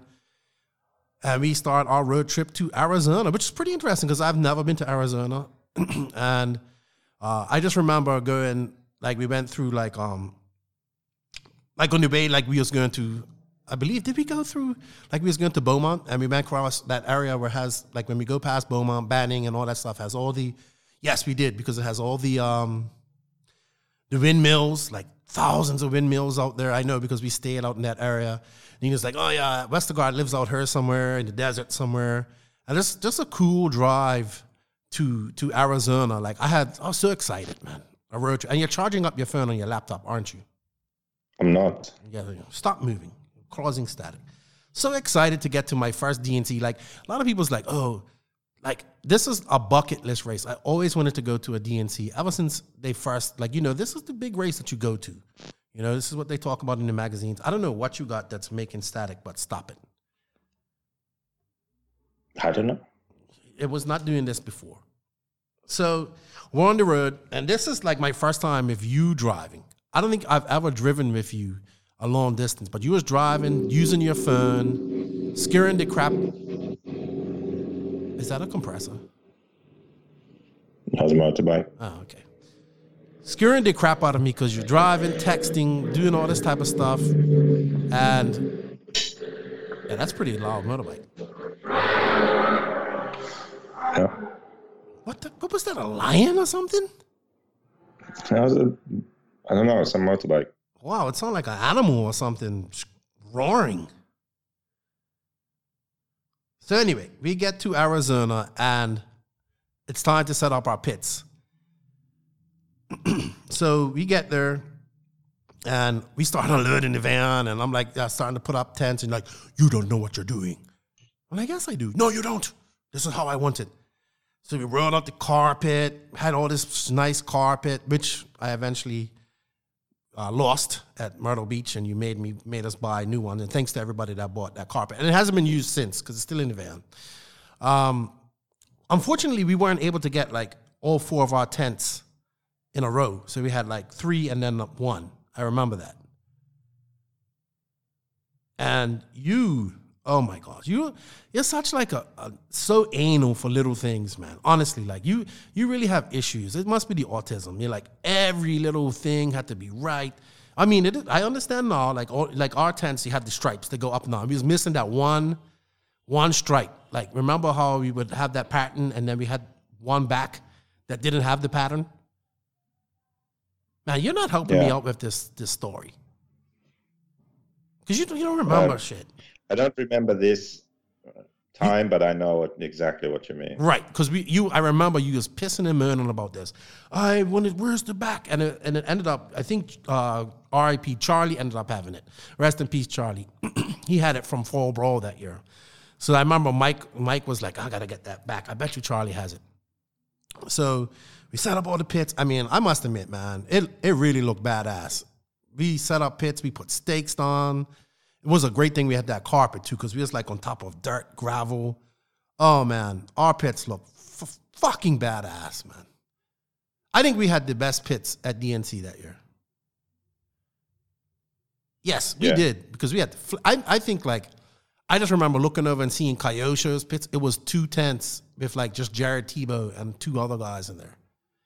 And then, um, you know, other people have big areas, but they didn't have the flags. Like you could literally at nighttime, and you would come over that that highway right next to the the track. When you would come over that, you could just see our flags flying. Like you could see like all the light. It was such a really great picture. You could see the flags flying, all that stuff, man. We really look good. And this is the first year that you have a really big presence at DNC. Because usually you would have, you know, you've done big things at DNC. Didn't you have um like the Armor Girls there one year, or was that at the Worlds? That was DNC too. Yeah, you had the Armor Girls, but you know, you always had Greg Degani, Smoker, um, Keith, and a couple of other guys. But you about five or six guys. But this year we had like 25 guys. Just people from Yep. everywhere, man. I was just like packed. We didn't even have enough space in the pits to accommodate everybody. Guys were literally pitting outside, like on, on those benches right next to us. Oh, I was, that was so exciting, man. So exciting. So exciting. So anyway, camper camper life. I've never been in a camper, right? And you know what? To this day, this has scarred my opinions of, of sleeping in a camper. So we get this camper. It looked all nice on on online, but when we got it, it was just kind of small. So Max and Jonas would sleep slept in the bed because they're young. They can they can sleep e- with each other. Mike slept on that part of the bed, you know, which the kitchen table folds down, and then you make a bed out of cushions there. And then I bought an air mattress, and Tony slept on that on the floor. And then my big ass slept in the smallest, most uncomfortable recliner for a week. Literally. I put it on as flat as I could. And we got like our luggage in there. We had no space, like no space whatsoever. I slept in that damn recliner for five days. It was so uncomfortable, man. And then I would go get a shower every night at a truck stop. That was my only one uh, actual joy was going to pay my 12 bucks at that that that truck stop and getting a nice hot shower. I would oh man, camper life is not for me. That toilet, oh my, I tried to get a shower in that damn shower. No, it was must be built for small people. Like I couldn't even move. I tried to drop a poop in that toilet. I couldn't even move. We've we've already covered this at least twice during this podcast. Yeah, shut up. shut up. But it was so good to be there. Like this is my first DNC, first big race. Just walking around. I mean, look, we had the guys from Colombia came up. You know, uh, East Coast guys were there. You know, I didn't really know too many California people at this time or West Coast, but I did know a few. So I was meeting them and just you know me walking around, um, just being me, meeting everybody, talking. And then unfortunately, I forgot that. Uh, should we say Mike from Santa Barbara gave us what 500 JQ takeover stickers? We had this. So this was the great idea going into DNC. We're gonna plaster JQ takeover stickers everywhere, which I was on No, board. this was this year. No, that was that 2000. Yeah, this was this. Of course, it was this year. Don't be silly. You know why it was this year. So, Okay. you know, I had a few, and I'm just giving them out to people. I put them on like one of Joey's monitors. I put them on the pit lane, stuff like that. You know, I wasn't being too aggressive, but man, people were putting these things everywhere. I mean, we were too, but man, people's like, "Hey, you got any more? There's there's decals," and you just give out like ten decals, and you would just they would just show up anywhere. Like I don't know who put the one on Drake's starter box, but that was pretty ballsy. I did. You did, okay. Yeah. The best thing was that he was there pitting for Ronda and he didn't notice. Wow. And then even Tebo had one on his charger, but I don't know if he did that on him, himself. Oh, I did that. You did it too? Jeez, she was like a ninja going all over the place, just putting these. Anyway, they were just popping up everywhere. Some people liked it. Some people I put one on Drake's uh, pit board also.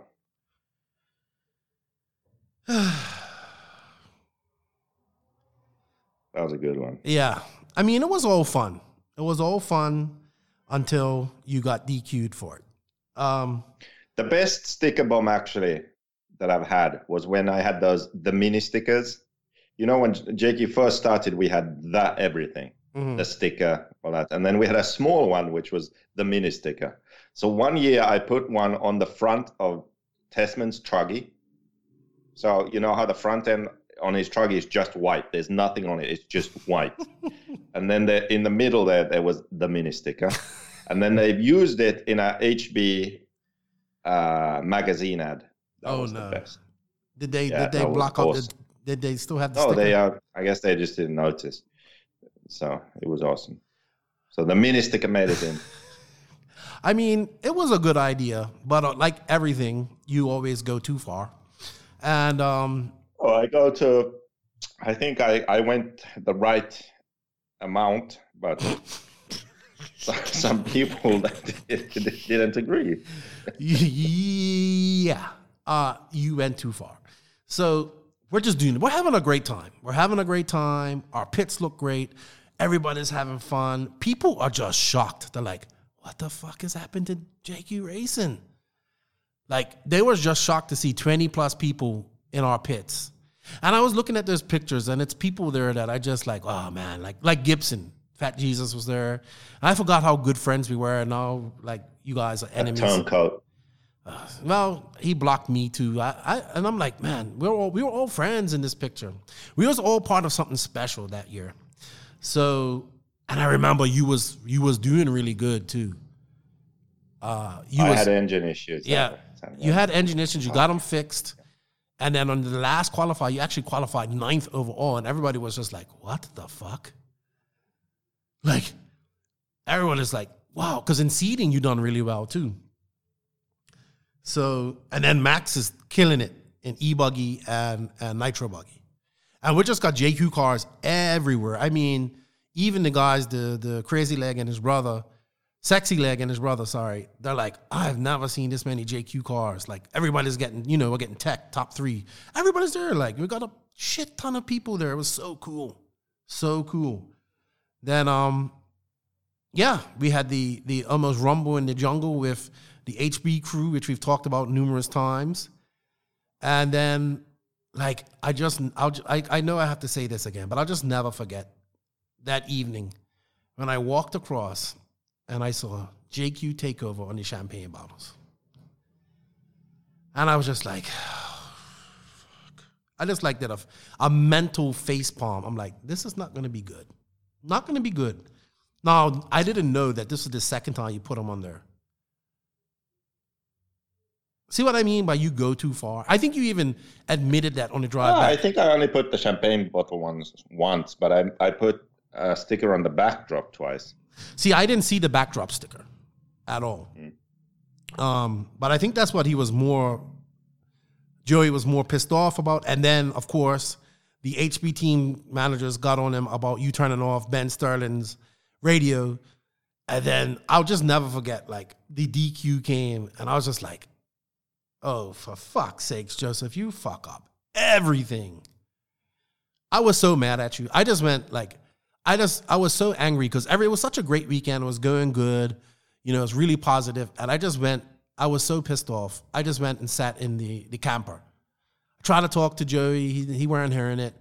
Um, you was like in denial, and I was just so angry at you, man. So angry at you. Like I wanted to, I wanted to really just punch you so hard for being so dumb. So I go back to the to the tra- to the camper, and I'm pissed off, and I'm getting messages from people. Oh, what happened to JQ? I heard you know, because by now everybody knows you, you you've been DQ'd, blah blah blah, and then I see like Live RC posts it. Like I don't think a racer's ever been DQ'd. And here's the thing: like at the end of the day, you really got DQ'd for stickers. Yeah. You know, but like I- think they tried to make it about Ben Sterling, his radio, but Ben Sterling wasn't even pissed off at you. And he deserved it. He's retired. Oh, he did take you out. Yes, he did. He's retired now, I think. When I was lapping him. Yes. In a bump spot. Yes, that was very. That wasn't good. You was on your way to. You had just bumped up to the B man, and you was on your way, to, or was you bumping to the A man and Truggy? And um, yeah, I would have been pissed off too. So anyway, I'm sitting in the camper sulking. I'm so angry. Like I just like if you would have been there, we'd have been rolling around fighting. Like I'd have, we'd have been out in the dirt fighting. I'd have had you in a chokehold or something. Somehow, I'd have used my left arm and just trapped it underneath your jugular and just used my right arm and squeezed until you stopped moving. And then I start seeing comments from people. Oh, that's so savage. And I'm like, oh, wow, this isn't like some people are like, oh, you know, because a lot of people hate. uh, Let's be realistic. Like 90% of the people hate you, and like 99% of the people can stand. Like 9% of the people can stand you. And it was just like people like, oh, that's so savage. And people were messaging me, what happened? And they're, they're laughing, like they're laughing. I'm like, okay, this isn't gonna be so bad. So like our only hope is on Max. Like all the pressure is on Max.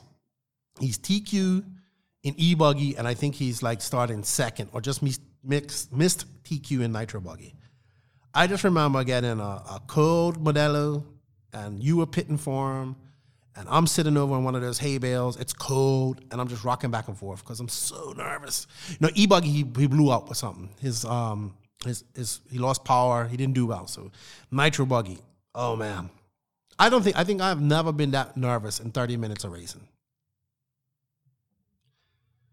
Like he saved the day. Max saved the day. I'll never forget the look on your face when that happened. Like I've never really seen you that passionate. You were smiling, you know, you ran back and got the money for the um for the photo finish. Everybody was just happy for Max. Like all the JQ guys were happy. Even people that weren't JQ guys. I remember Adrien Bertin came up and congratulated you. Um, and I it was just a great, great vibe and a great memory that I'll never forget. I'm glad I was a part of that. I remember I ran over and grabbed him and like hugged. He was smaller than hugged him and like twirled him around and all that type of stuff. And Mike was all because you and Mike were pitting him. I just remember that one. I'll, I'll never forget one moment that stood out from me on that in that race, and that was that triple triple in the front, right?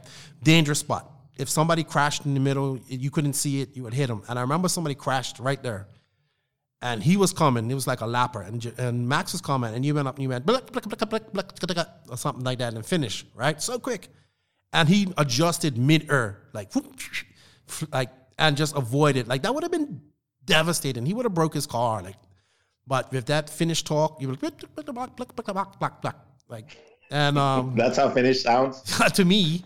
And um, I just never forget it, man. And it was super elating. And then um yeah, he saved the day. And that whole DQ. I mean, some people try to to mess around. Oh, he shouldn't be running open and this and that. You know, I, that's bound to happen. But what it was is basically um, like the Europeans dominated DNC that year. David Ronnefalk won. Battier second. Who was third? Um, was it Maifield? No, I can't remember. You know, in, in Pro Buggy, um, won E Buggy, and Max won Open Nitro Buggy. I don't. I, well, there weren't no sportsman European guys, but what a great moment, man! What a great moment to be a part of. It, it was a bad moment with obviously with with the DQ, but it turned out really good. And I remember the next day, we we stayed, we we practiced a little bit, and then we packed up everything, and um, we headed back. And I'll never forget as we're driving back, you go to me, oh, that could have ended really bad. And I looked at you and said, oh, you think so? oh, I was like, when somebody tells you to stop doing something, you stop doing something. So, yeah, we headed back to Smoker's house. And then there's a third party of this story, and that includes me going up to Seattle and then me deciding to drive across America. Because then we came up this whole thing about, hey, fuck going home right now. Why don't we drive the van? Why don't you let Lefty? Because you was going back to Finland. He's like, why don't you let Lefty drive the van, who lefty's only driven the van never, because I had never driven the van by that time. And um, he's going to drive it across America for the first time ever with $150 in his pocket. But that's for part three of the RC Gypsy Tales. So yeah, man, that was a that's a memory we'll have forever. You know? And it was a super proud moment for you. It was a super proud moment for all of us, man. I wish we could I wish we could go back to 2018 and you didn't get DQ'd because it could have been so much better. But then again, it kind of worked out too. Yeah, it's fine. I don't really care. Yes, you do. You did you have any regrets? Because you was doing really well that year. Or as Mike and I say, we think you planned it, so you would have an excuse not to do well. And when you sucked, well, I got, I would have done well, but I got DQ'd.